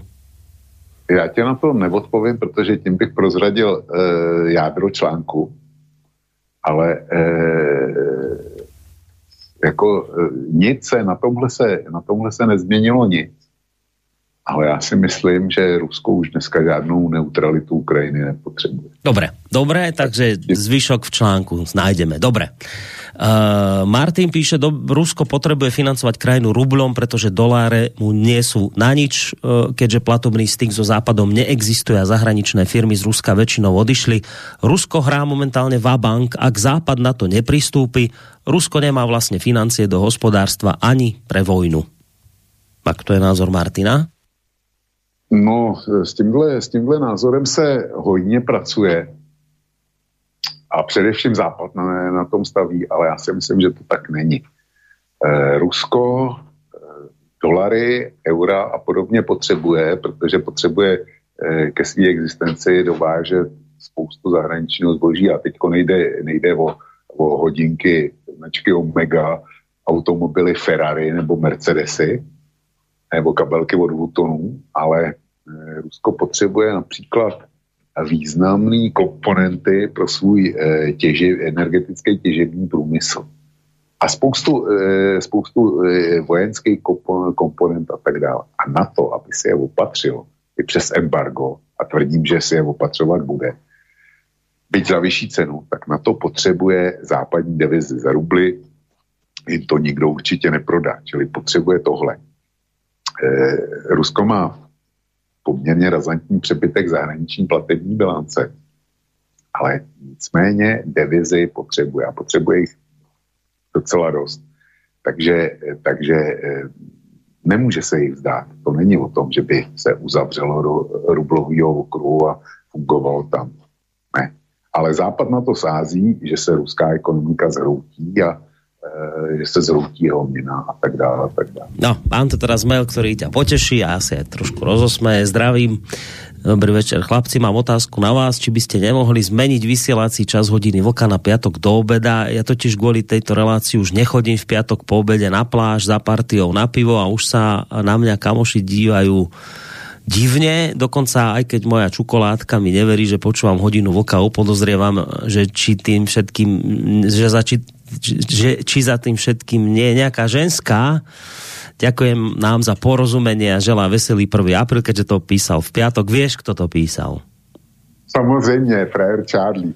Hele Charlie, my to děláme schválně a just to ne, just nezměníme vysílací čas, protože ty nám píšeš z pláže, jo, ty, ty nám píšeš z pláže od moře v Brazílii, kde, kde vám právě končí léto. Jsi opálený, kolem tebe to všechno juchá, zatímco my tady upíme eh, ve střední Evropě, je nám zima, teď nám chtějí vypnout plyn, tak just, aby jsme tě potrestali, tak na tebe uvalujeme sankci a budeme vysílat možná ještě později. No, zá, mu zá, závidíš mu, tak chceš aspoň takto vytrestať. Ja teda len pripomeniem, že Charlie nám píše zo São Paulo, z Brazílie, joj, teplej, krásnej, slnečnej. No, pôjdeme sa tam, hádam, niekedy pozrieť, keď tu už bude veľký mráz a už sa tu zatiahnu mraky extrémne. No, poďme na ďalší mail. Michal píše z Třebíče. Ahoj chlapi, Nemecko a tím pádem EU drží Amerika odjak živá za koule. Jak vojenskou okupací, tak politicky Spojené státy nikdy nechtěli dopustit strategické spojenectví Německa a Ruska. Jak to před více než stolety předpovídal McKinder, Německu to samozřejmě vadí, že je pod diktátem USA. Podle mého názoru nyní Německo jen čeká na kolaps USA, hraje hru s Amerikou, ale jakmile USA padnou, bude mít zájem obnovit obchodní partnerství s Ruskem v plné míře, kež by to bylo co nejdříve. Tak, Michal napísal. No, to se, tohle je takovej trvalej tembr, který jde, který jde napříč eh, alternativou, že američani chtějí zabránit spojení Ruska Německa nebo samostatní Evropy a e, lecos je znám nakonec ten, ten e, projev šéfa Stratforu, který Stratfor, e, to, to je spravodajská organizace, má přezdívku civilní CIA a. Je to, je to hm, organizace, která sbírá informace a vyhodnocuje a dělá z toho velmi výživný výstupy, tak eh, tam má eh, na celé, v čele člověka, který se jmenuje Friedman. A ten v Chicagu, je to asi 10 let, no přesně na tohle téma velice známý a velice často citovaný projev. Takže jo, může to tak být. No, teraz tu máš tvojho neunavného a možno kritik by bolo prísilné slovo, ale takého oponenta, čo, čo je teda v poriadku, však nech. Putin bude pumpovať plyn za eurá a veľmi rád. Vlk asi netuší, že už posledný mesiac pumpujú Rusice z Kapušany dvakrát viac plynu ako pred inváziou. Slovensko má zásoby skoro na rok a celá Ázia nemá ani zďaleka toľko peňazí ako Európska únia. Vlk hovorí vystrašene, lebo mu skrachoval dodávateľ energií. Európa je bohatý kontinent, oveľa viac ako Ázia. Nech si vlk pozrie parity kúpnych síl. Čína mimochodom je zadlžená až po strop. Vlk pozná zjavne len devízové rezervy, nie vnútorné zadlženie Číny. A tiež vieš, kto ti píše, podľa mňa. Od Johnny, samozřejmě. Áno, to je od Johnnyho mail, presne tak. Tony měl prostudovat eh, ekonomické ukazatele. A jestliže eh, vnitřní zadlužení Číny rozhodně není větší na obyvatele než vnitřní zadlužení Spojených států. O Rusku ani nebudu mluvit. Jo. A že Rusové tlačí, tlačí plyn přes eh, družbu, to je pravda. A eh, Rusové na druhé straně odpojili Jamal. Teče tam, tam prostě neteče ani, ani kubický centimetr. Dneska už. A e, jestli má, rád bych viděl ty slovenské zásoby na rok, protože nevěřím, že Slovensko má takový zásobníky plynu. A jestli to netlačí do e, e, lahví ocelovej, a nevím, kdyby, kdyby je sebrala v takovém množství, tak zkrátka Slovensko mít na rok plyn nemůže, to, to by bylo jedině z bývalého Československa, pokud vím, ty hlavní násobníky byly tenkrát na Moravě jako společný stát. No a my tvrdíme, že máme eh, zásoby plynu na 30 dní, se říká. Ale onen už vzpomínaný Vladimír Štěpán konstatoval, že to je, že to je lež. Že v těch zásobnících prostě eh, je naprosto mizivá zásoba a že by jsme vydrželi maximálně řád dnů. Jo.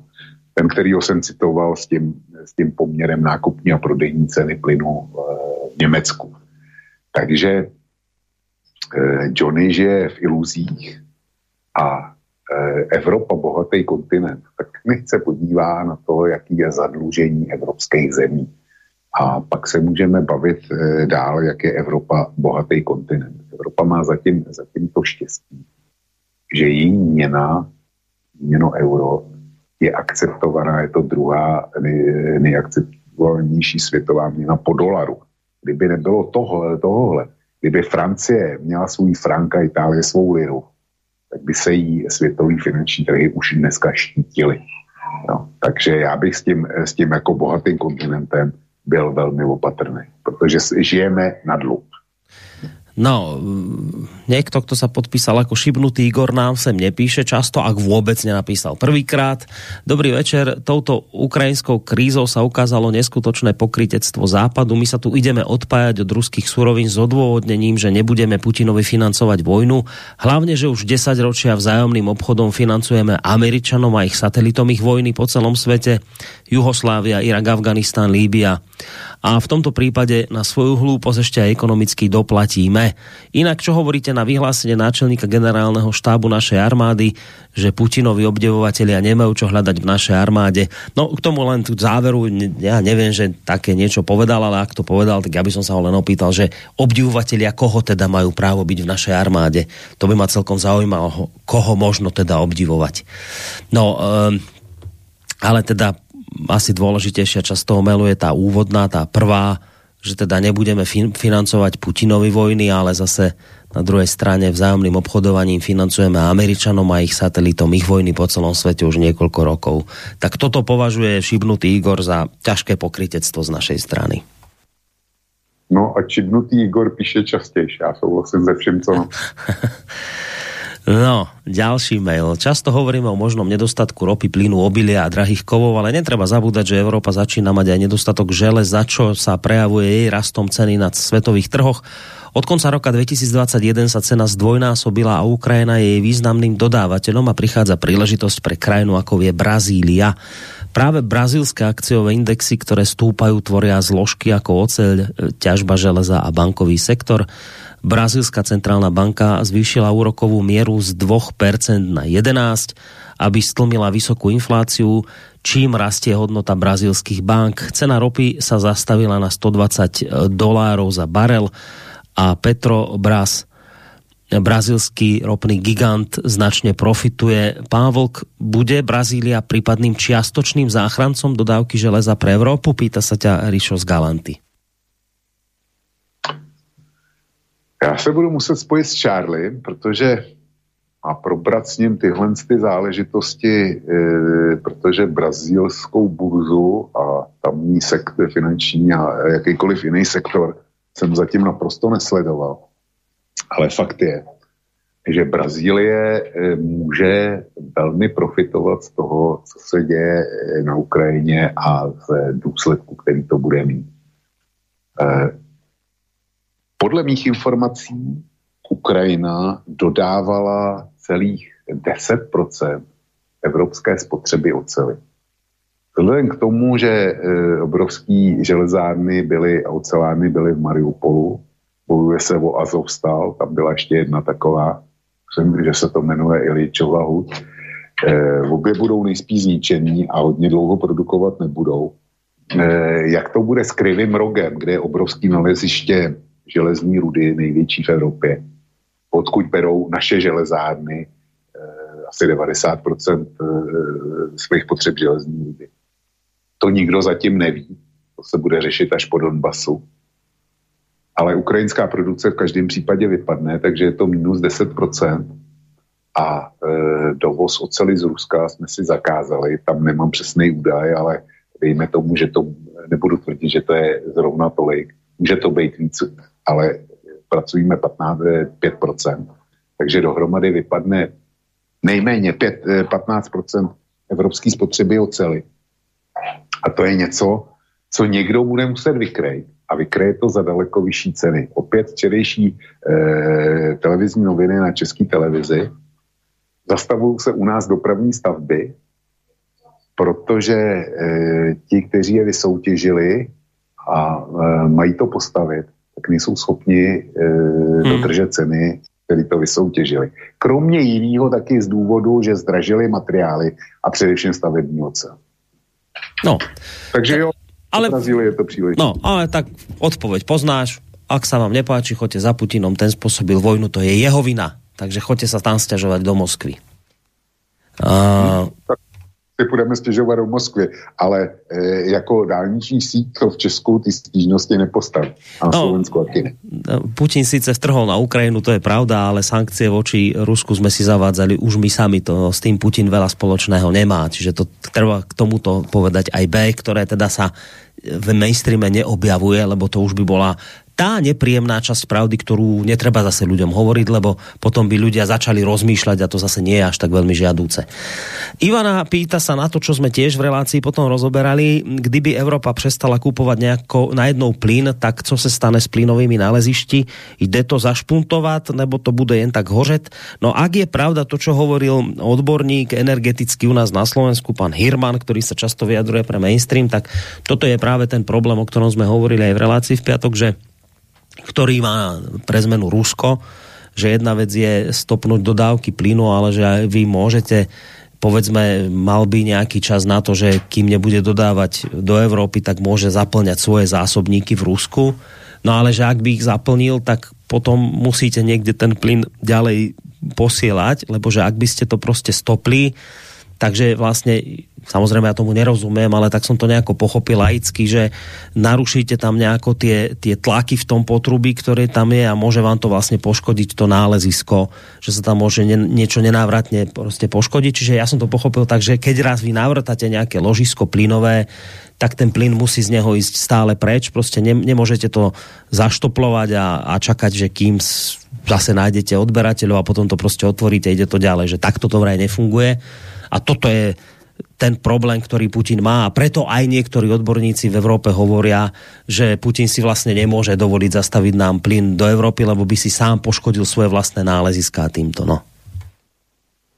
Borisku, já e, jsem četl v podstatě stejný zdroje jako ty a e, víc k tomu nemám, nemám co říct, protože tomu nerozumím a když ničemu nerozumím, tak se k tomu nevyjadřuju, ale říkal jsem, Putin má v každém případě ještě, ještě možnost ten plyn buď nechat proudit do ovzduší, což se ekofanatici z toho úplně zblázní, anebo ten plyn spalovat na místě, nechat tam prostě velkou, velkou pochodek a z toho se ekofanatici zblázní taky, jo tento mail má trošku tak, on, on je to, nie je to samozrejme žiadna srandovná téma, práve naopak vážna téma, ale a, keď píše poslucháč, že čo mi k tomu, že Kamil sa pýta, že e, dnes koluje po slovenských médiách informácia, že Putin má rakovinu štítnej žlazy. Viete k tomu niečo povedať? Že, no tak čo, čo my vieme povedať k rakovine štítnej žlazy u Putina? No ale dobre, že čo by sa, a, a skôr tá otázka inak znie, potom píše ďalej Kamil, že čo by sa zmenilo na súčasnej situácii a aký by bol vývoj, keby Putin musel zo zdravotných dôvodov odstúpiť. Toto skôr e, zaujíma Kamila, že možno či na toto by si vedel nejak odpovedať.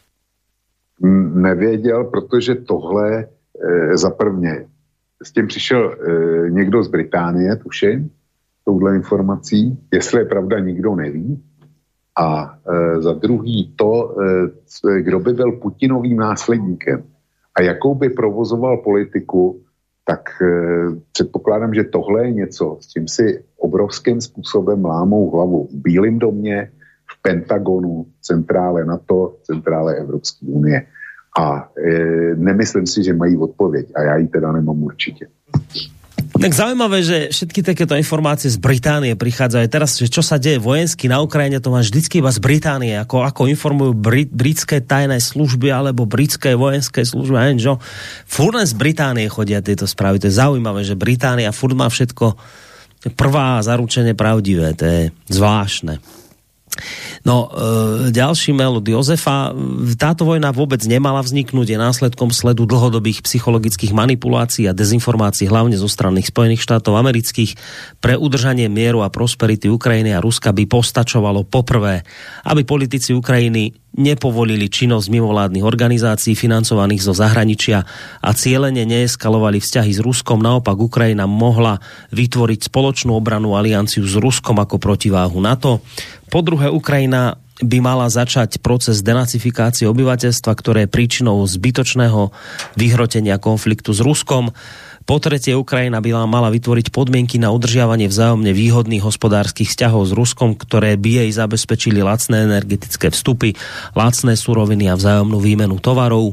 Po štvrté Ukrajina mala rešpektovať bezpečnosť Ruska a prijať záväzok, že nikdy do NATO nevstúpi a po piaté príčiny vojny by sa mali dôkladne analyzovať za pomoci medzinárodných historikov a zabezpečiť, aby sa podobné situácie, reťazové eskalácie konfliktov neopakovali.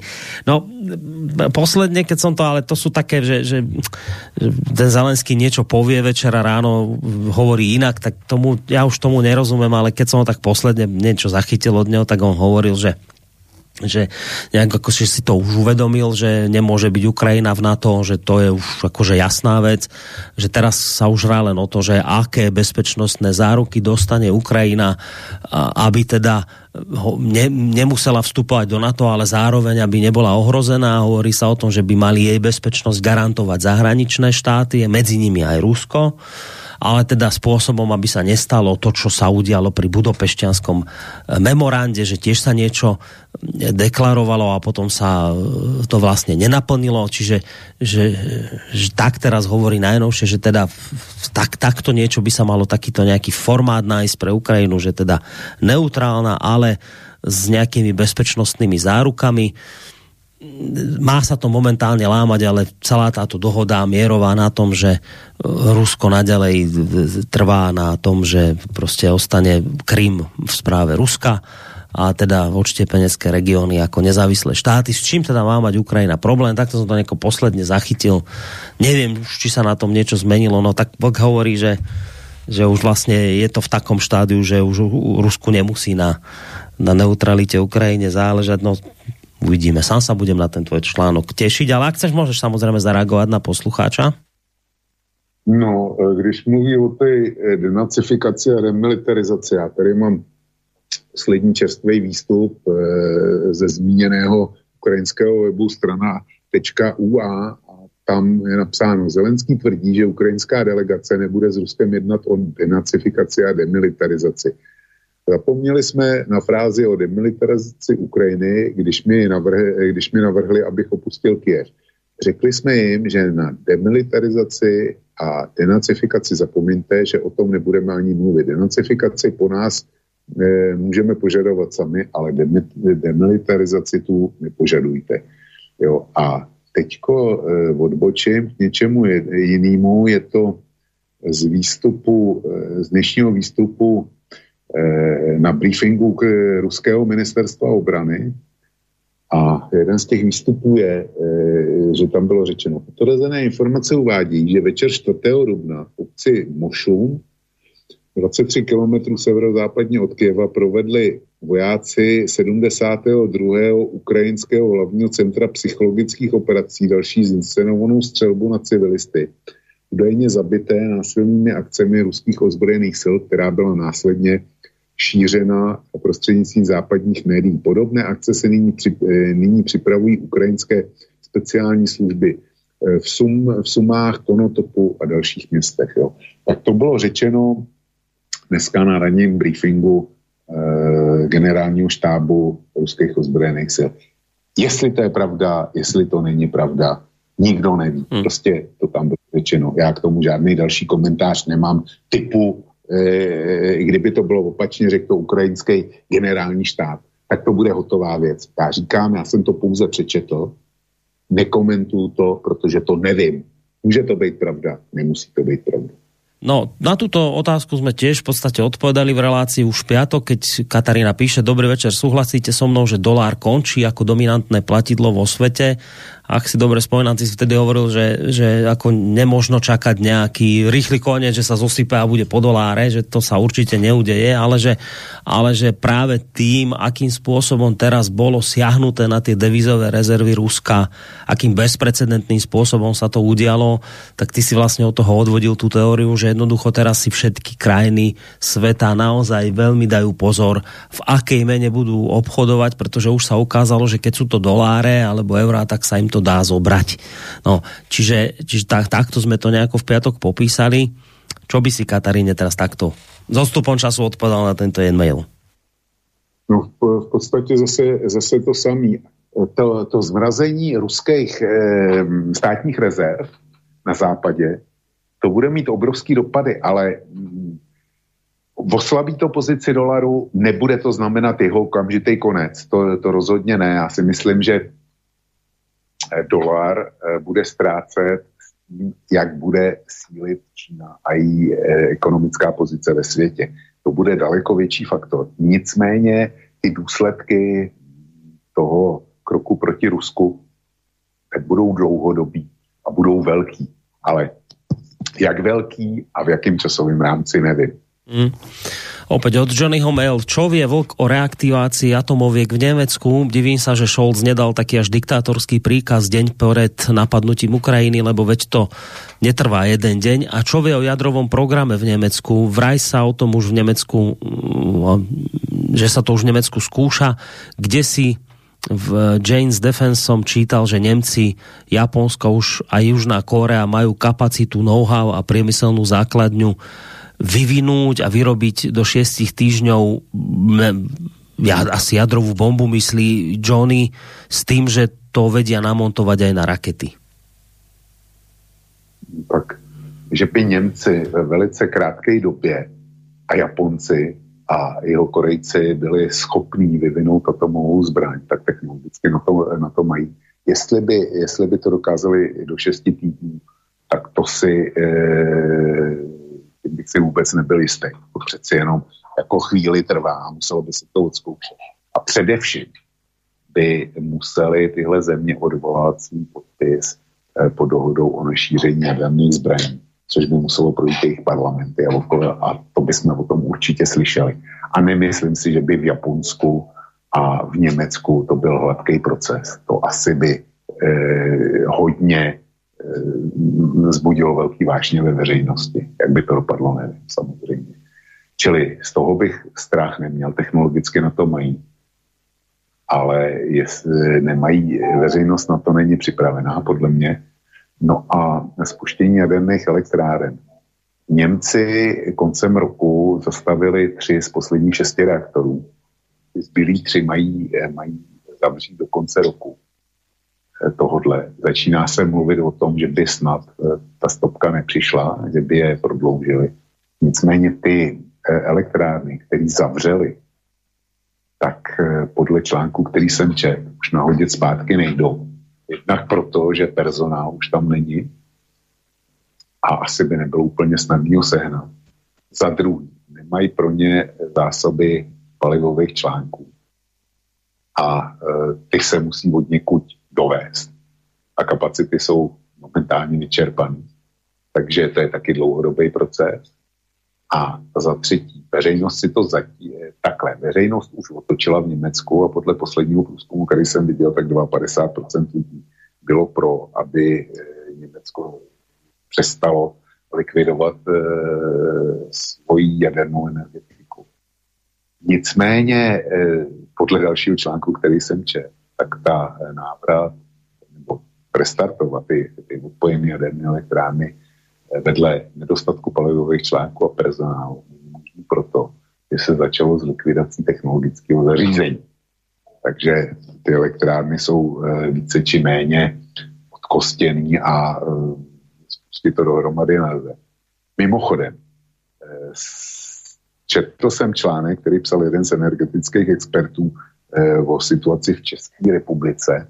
A když tam byl dotázán na možnost spuštění odstavených jaderných, eh, odstavených uhelných elektráren, tak říkal ano, ty eh, elektrárny uhelné, ty jsou v nějakém stavu, spustit se to dá, ale za prvně tam schází dlouhodobá údržba, za druhý schází personál, za třetí schází prolomení uhelných limitů v severních Čechách a za třetí, jak by, by nikdo nemá sebemenší tušení, jak spolehlivý by byly jejich dodávky kvůli technickému stavu. A to se bavíme o uhelní e- elektrárně, kde máš na začátku e, dodávku paliva, to se meleš v, mlejne, v mlejnu na prášek, pak ten prášek spálíš e, v kotli, kde vyrobíš páru, tu proženeš turbínou a tím je to vyřízený. Ten, ten jako technologický okruh je, jedno, je prostě triviálně jednoduchý v podstatě. No a, e, ale aby to fungovalo, tak, tak musíš mít to uhlí, musíš mít lidi a to zařízení musí být v nějakým provozu schopným stavu a ten expert, který tam hovořil, tak e, prohlašoval, že si není jist tím e, technologickým stavem těch elektráren, který jsou už nějaký čas prostě v té v studené záloze. No, ďalej tu máme mail od Mira. Ja by som ešte dodal, že bez plynu by sa kúriť, e, kúrilo veľmi ťažko aj elektrinou, pretože na plyn fungujú aj špičkové elektrárne spalujúce zemný plyn, ktoré sú schopné vykryť prudké výkyvy v elektrickej sieti, takže pravdepodobne by bol veľmi častý výskyt blackoutov v rôznych častiach Európskej únie, možno aj v celej EÚ a to aj v prípade, že celková kapacita výroby elektriny by bola dostatočná. No, takže Pojď asi vec. Má naprosto. Ano, to je pravda. Má naprosto. Hm? E, Čes má, tuším, e, plynovou elektrárnu v Počeradech, používají přesně tím způsobem, ne, že jede 24 hodin. E, ona je spouštěna ani ne každý den. Prostě vykrývá energetické špičky, kde je nedostatek, nedostatek elektřiny. A jako Čes má problém, proto dneska s rentabilitou té elektrárny při vysokých cenách plynu. To je naprostá pravda. Uh, chcel by som sa spýtať, to ešte píše opäť Miro, že chcel by som sa spýtať, či by nenarástla cena za plyn, ak by sa rubel takýmto spôsobom, teda najskôr nákup rublov a potom nákup plynu za ruble posilnil. Nezdražil by takto plyn aj Číne alebo Indii? No.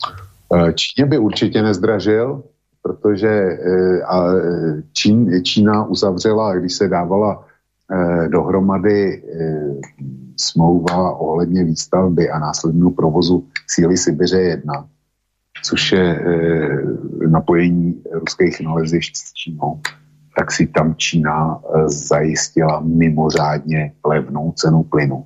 Je ještě pod německýma cenama. Já, já teďko nevím, jestli to je 125 dolarů nebo 150 dolarů za měrnou jednotku, ale prostě e, ta, e, ta cena je spotová. A Čína, pro Čínu by byl zásadní kurz dolar, dolar Jan, protože Čína je, Čína je v pozici, že si Rusko nemůže dovolit chtít vodní rublový platby. To Čína by na to nekejvla, tím pádem by Rusy vyřídila. Čili pokud jde o Čínu, tak ta je vykrytá. Eh, smlouvy s Indií, tak tam plyn nejde, pokud to není skapalněný, ale tam se to týká ropy. No a Čína, teda Indie, eh, je známa momentálně tím, že kupuje tu ruskou ropu v rozmezí 25 až 30 dolarů za barel. Zatímco světové ceny jsou přes stovku, takže, takže Indie dělá prostě skvělý biznis. A Rusové jí to prodávají jistě za tyhle ceny neradi, ale vědí, že e, lepší obce momentálně nemají pro tu ropu, ropu kterou e, Západ nechce.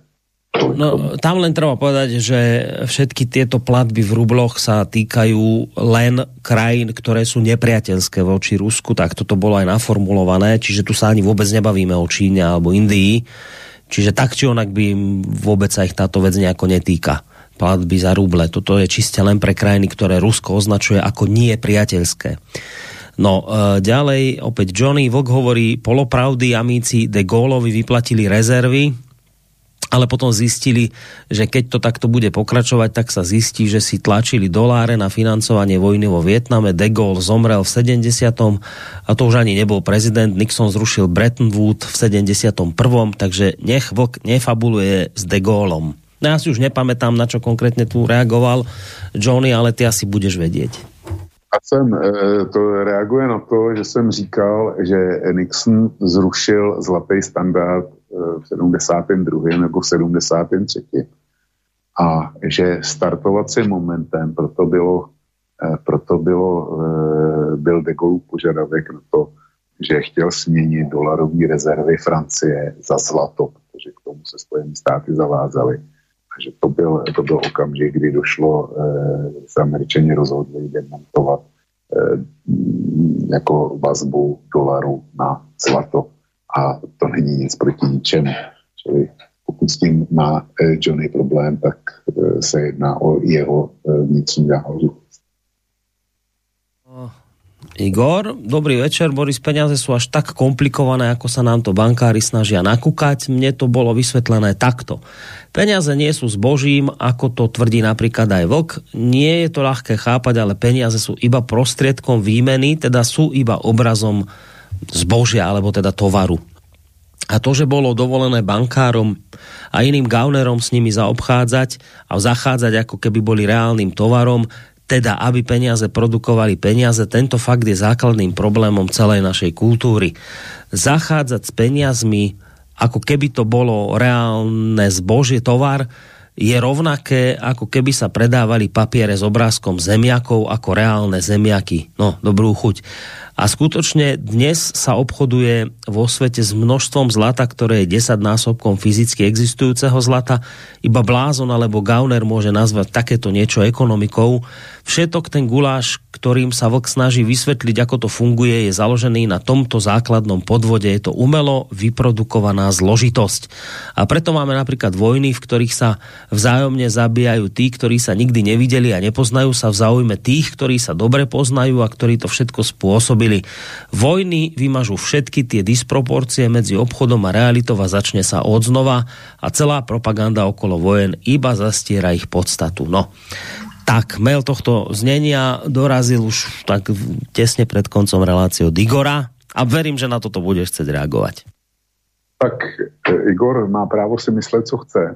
Já tvrdím, že e, peníze jsou zboží a e, sloužící jako univerzální prostředek eh, k výměně zboží všeho druhu a po celém světě. K tomu peníze sloužily od jak živa. Já nevím, kdo je vynez, vynález, říká se Feničani, ale já si myslím, že byli, eh, že byli už dávno předtím. A eh, zkrátka, peníze jsou zboží. Je to vidět z toho, že když je peněz moc v oběhu, tak ztrácejí hodnotu Stejně jako když bude moc brambor na trhu, tak brambory budou zalevno, tak peníze, když jsou, když jsou zalevno, tak je z toho inflace. To právě, to právě zažíváme. Když je peněz málo, naopak, no tak eh, stejně jako když je brambor málo, tak brambory eh, cenou vystřelí a cena, eh, cena peněz taky vystřelí, když je jich, když je jich málo. Já nemám, co bych, co bych k tomu dodal. A takový to, to zjednodušení, že tím, že máme flat měny, tak se zvýšilo množství spekulací. To je pravda. To se zvýšilo. A eh, já, když jsem byl na stáži na dealingu banky, kde jsem dělal, tak jsem byl poučen o tom, že ze všech dolarových transakcí, co se jich za den děje, tak jedno procento slouží reální ekonomice a zbytek jsou jenom měnový spekulace. Jedno procento ze všech dolarových transakcí na světě. Se zlatem to klidně může být, eh, může být úplně stejně. Nevylučuju to, protože se objevilo papírový zlato, ale o tom, eh, o tom nemluvíme. A tak to prostě je. Eh, co, co je obchod obchodem, tak se spekulovalo. Nechť Igor si zkusí dát heslo tulipánová, tulipánová katastrofa. Hořečka, ne? Tulipánová horúčka. Tulipánová, Eh, v, Holand, eh, v Holandsku. Jo. To byl první, nebo to, to je jeden z nejstarších příkladů eh, celosvětové finanční bubliny, která, která vznikla.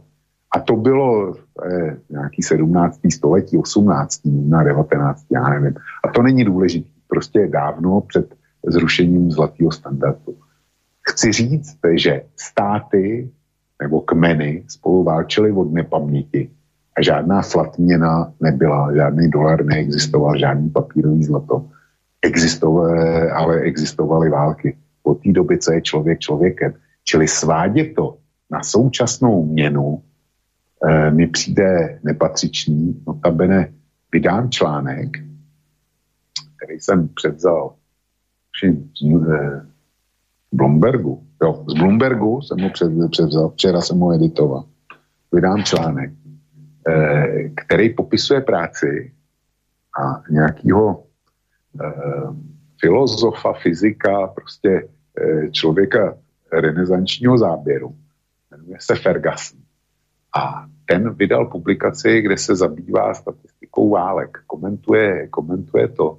A ten říká, že, statis, že ty statistiky ukazují jednak, že války jsou dneska kratší moderní a jednak, že jsou méně častější, než byly, než byly dřív.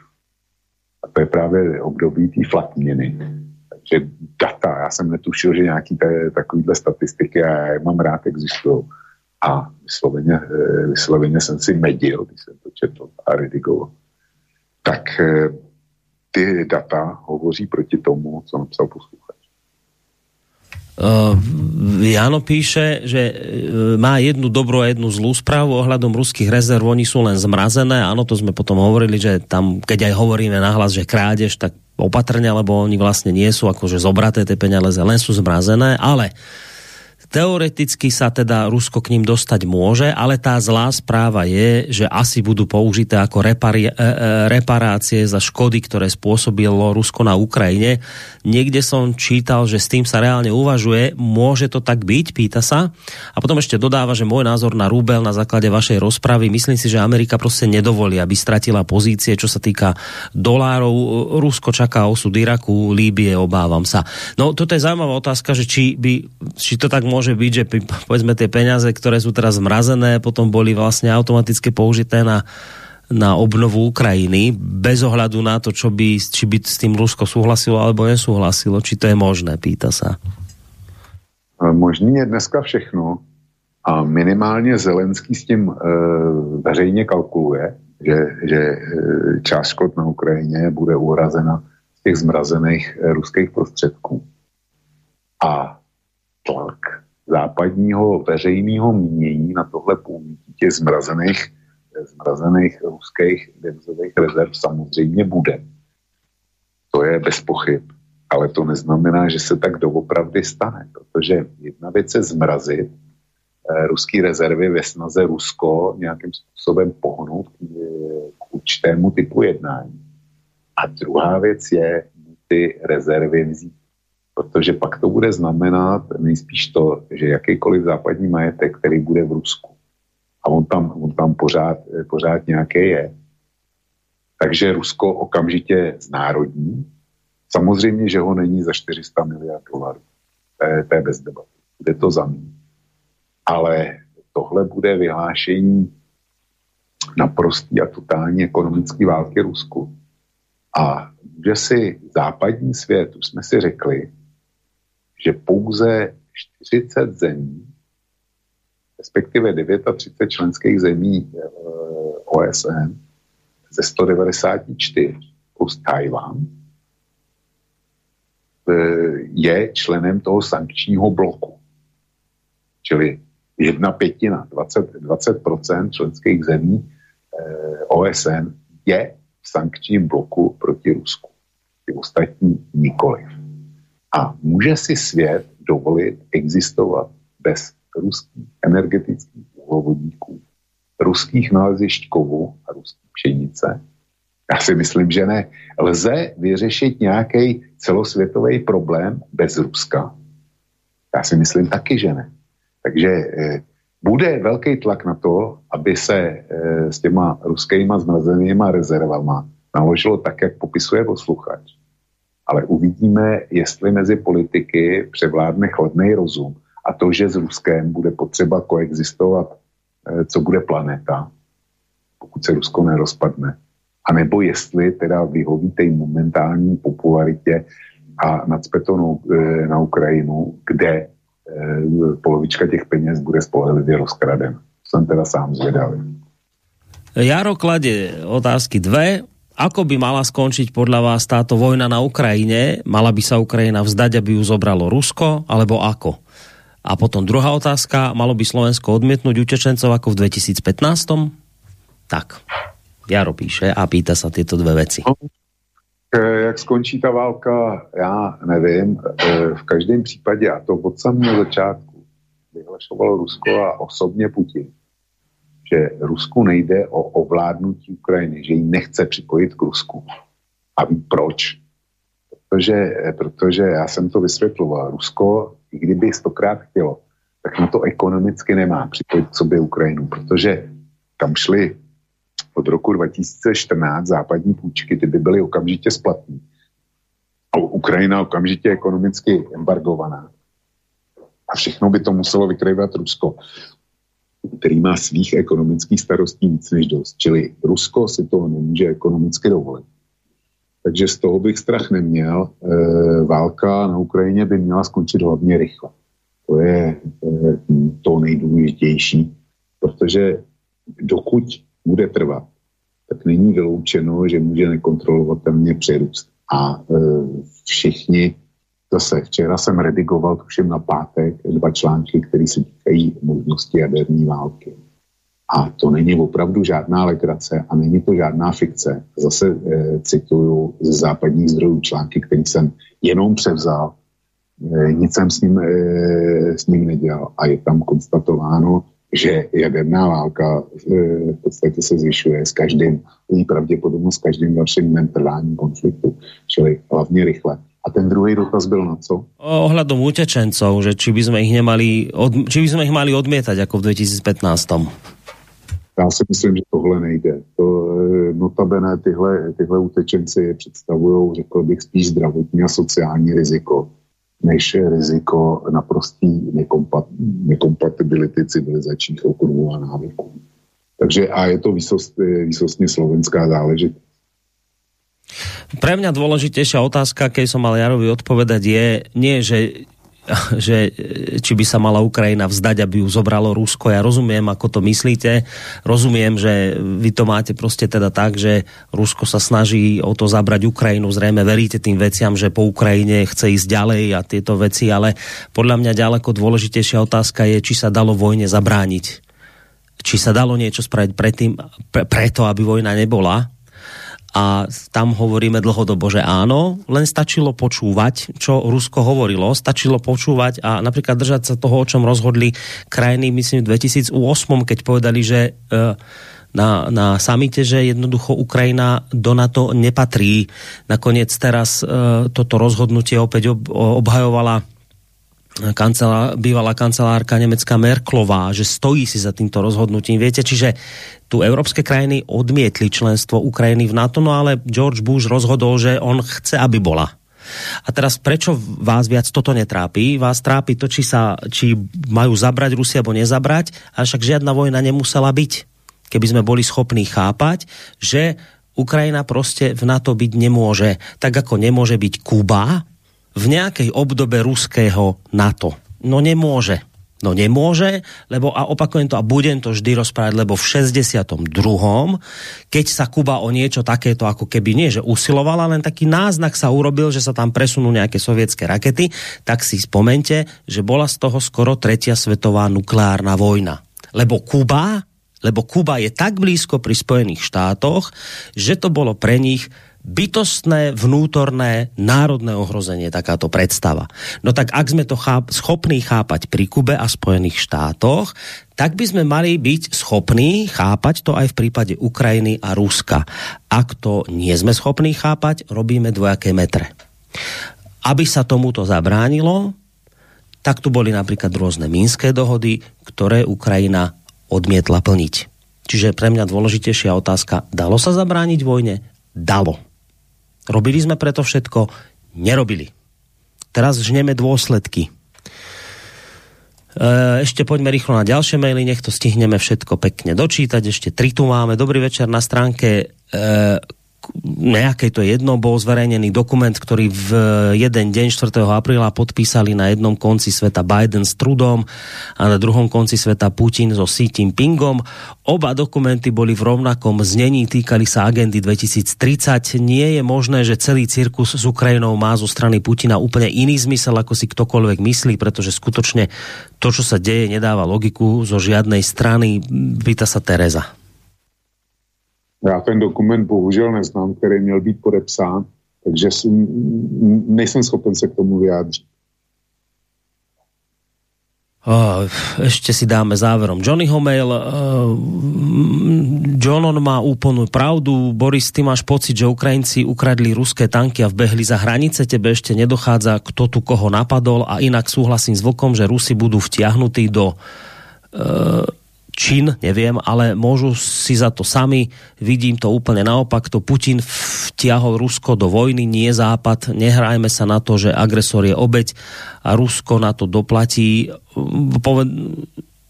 A to povedal, že Robejšek, viem si predstaviť, že Rusko sa spojí z USA proti Číne, ale Rusi budú tí, ktorí budú ťahať uh, v aliancii za kratší koniec. No, je to tam s preklepmi ten mail, ale rozumiem tomu úvodu. Ja som to teraz odpovedal v, predošlej odpovedi, že, že áno, ja som nikdy nespochybňoval to, že Rusko vtrhlo na Ukrajinu a tu dokonca otvorene hovorím, že to urobilo v rozpore s medzinárodným právom. Áno, niekto dodá, ale to robili aj Američania. Áno, robili, nemuseli to tak po nich opakovať aj Rusi. Čiže ja ich v tomto neobhajujem, ani, ani nemienim obhajovať. Ja len hovorím, že ja, ja sa neviem na to pozerať tak ako Johnny, že sa začalo všetko 24.2. a nič predtým neexistovalo. To je tak ako keď e, sa dvaja ľudia rozvádzajú, tak síce rozvod prebehol toho a toho dňa, ale aby ten rozvod prebehol, tak sa muselo niečo dávno, dávno diať predtým. A dalo sa veľa veciam zabrániť a rozvod nemusel byť. To je presne toto isté. Buď to budete vnímať takto jednoducho ako Johnny, všetko sa začalo 24.2., Rusko vtrhlo na Ukrajinu, je to jasné. Alebo to budete chápať zložitejšie, aj keď o to potom pravdivejšie, že tu boli nejaké udalosti pred 24.2. A keď by sme im boli schopní nejakým spôsobom čeliť a dohodnúť sa, tak dnes by tu vojna nebola. No, o tom to ja hovorím. No a posle... No... způsobem alebo nie aspoň Ale... taká, aká je teraz?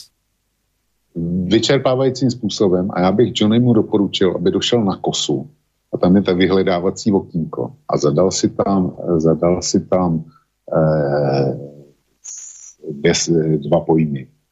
New Yorker a John Merzheimer, jo?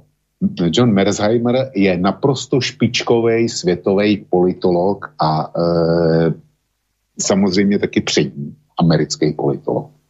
No a najde tam, najde tam článek v týdnu, nebo teďko v následující dne vydám další článek od Johna Merzaimera, co je skutečně světová politologická naprostá špička.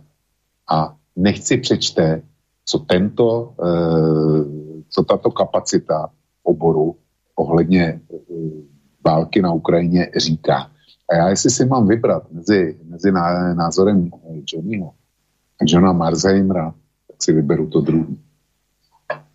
To dobré, tak pozerám na čas, pozerám na maily. V podstate všetky prečítané, ktoré som tu mal. Ak som niečo preskočil, tak buď to boli maily, ktoré už povedzme, pri Johnným som niektoré preskočil, lebo už potom tam písal niečo podrobnejšie, takže ale zásadne som ich prečítal viac ako od ostatných čítate, písateľov, takže v podstate maily máme vysporiadané, tým pádom dôvod trvania tejto relácie pominul a presne sme sa zmestili do tých dvoch hodín, ktoré na túto reláciu vyčlenené sú. Takže ďakujem ti pekne, Vočko, za dnešok. No. Já bych ještě, ještě o chviličku přetáhl, protože já jsem si rozklikl eh, web allprice.com, což je specializovaný web na uh, energetický nosiče, zdroje a tak dále. A tady jsem našel článek, který se jmenuje Velký plán Ruska podkopat americký dolar. To by tě mohlo zajímat, viď? Ještě. No. Dáš mi čas, aby Dám, no daj, přečet. no povedz, prečítaj. Tak, eh, Kreml ze své strany signalizuje, že poptávka po rublu eh, poptávka po plynu za rubly je jen začátkem přechodu ruského exportu na ruskou měnu. Je to prototyp systému, řekl o víkendu v ruské státní televizi eh, Peskov. Jo. Nepochybuji, že se e, rozšíří na nové skupiny zboží, citoval Reuters Peskova.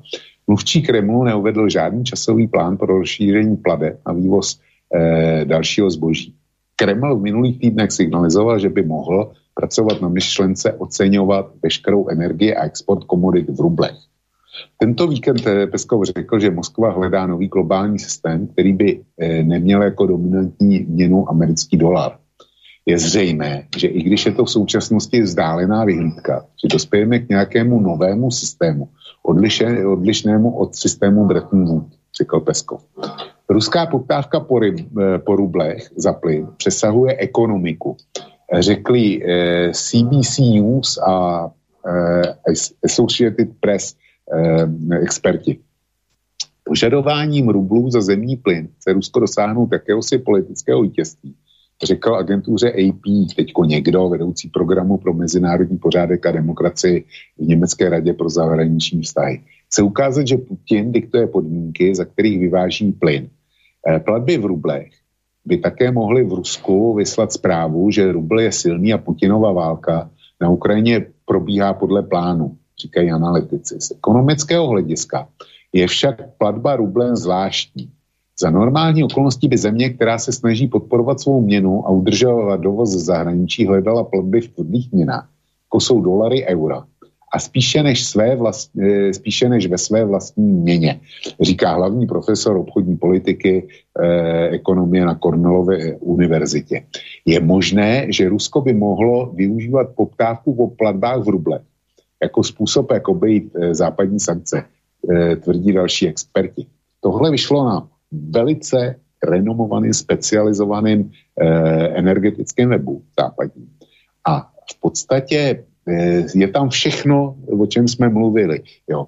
Že Putin se snaží posílit rubl, snaží se posílit vnitřní ekonomiku, že bude rublizace dalšího ruského zboží a že vlastně je to pokus o to eh, deinstalovat minimálně částečně dolar z té neotřesitelné pozice, kterou má, čili ty, ty změny budou dlouhodobí a zatím pro nás nepředstavitelné. No, to je to, proč jsem to čil. Áno, a to je zdrojom mojich obáv. Ja rozumiem, že keď to teraz takto poviem, tak mnohí sa chytajú za hlavu a hovoria, konečne, však čo sa ty máš obávať, konečne dedolarizácia, toto treba, konečne im to natrieť Američanom, však dobré, ja, ja sa nehádam, len ja to beriem tak, že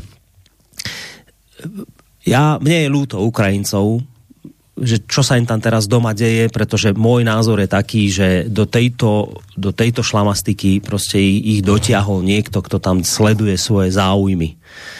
A teraz sa tam, ako, ako sa to hovorí, že bojuje sa tam do posledného Ukrajinca, čo je strašné pre Ukrajincov.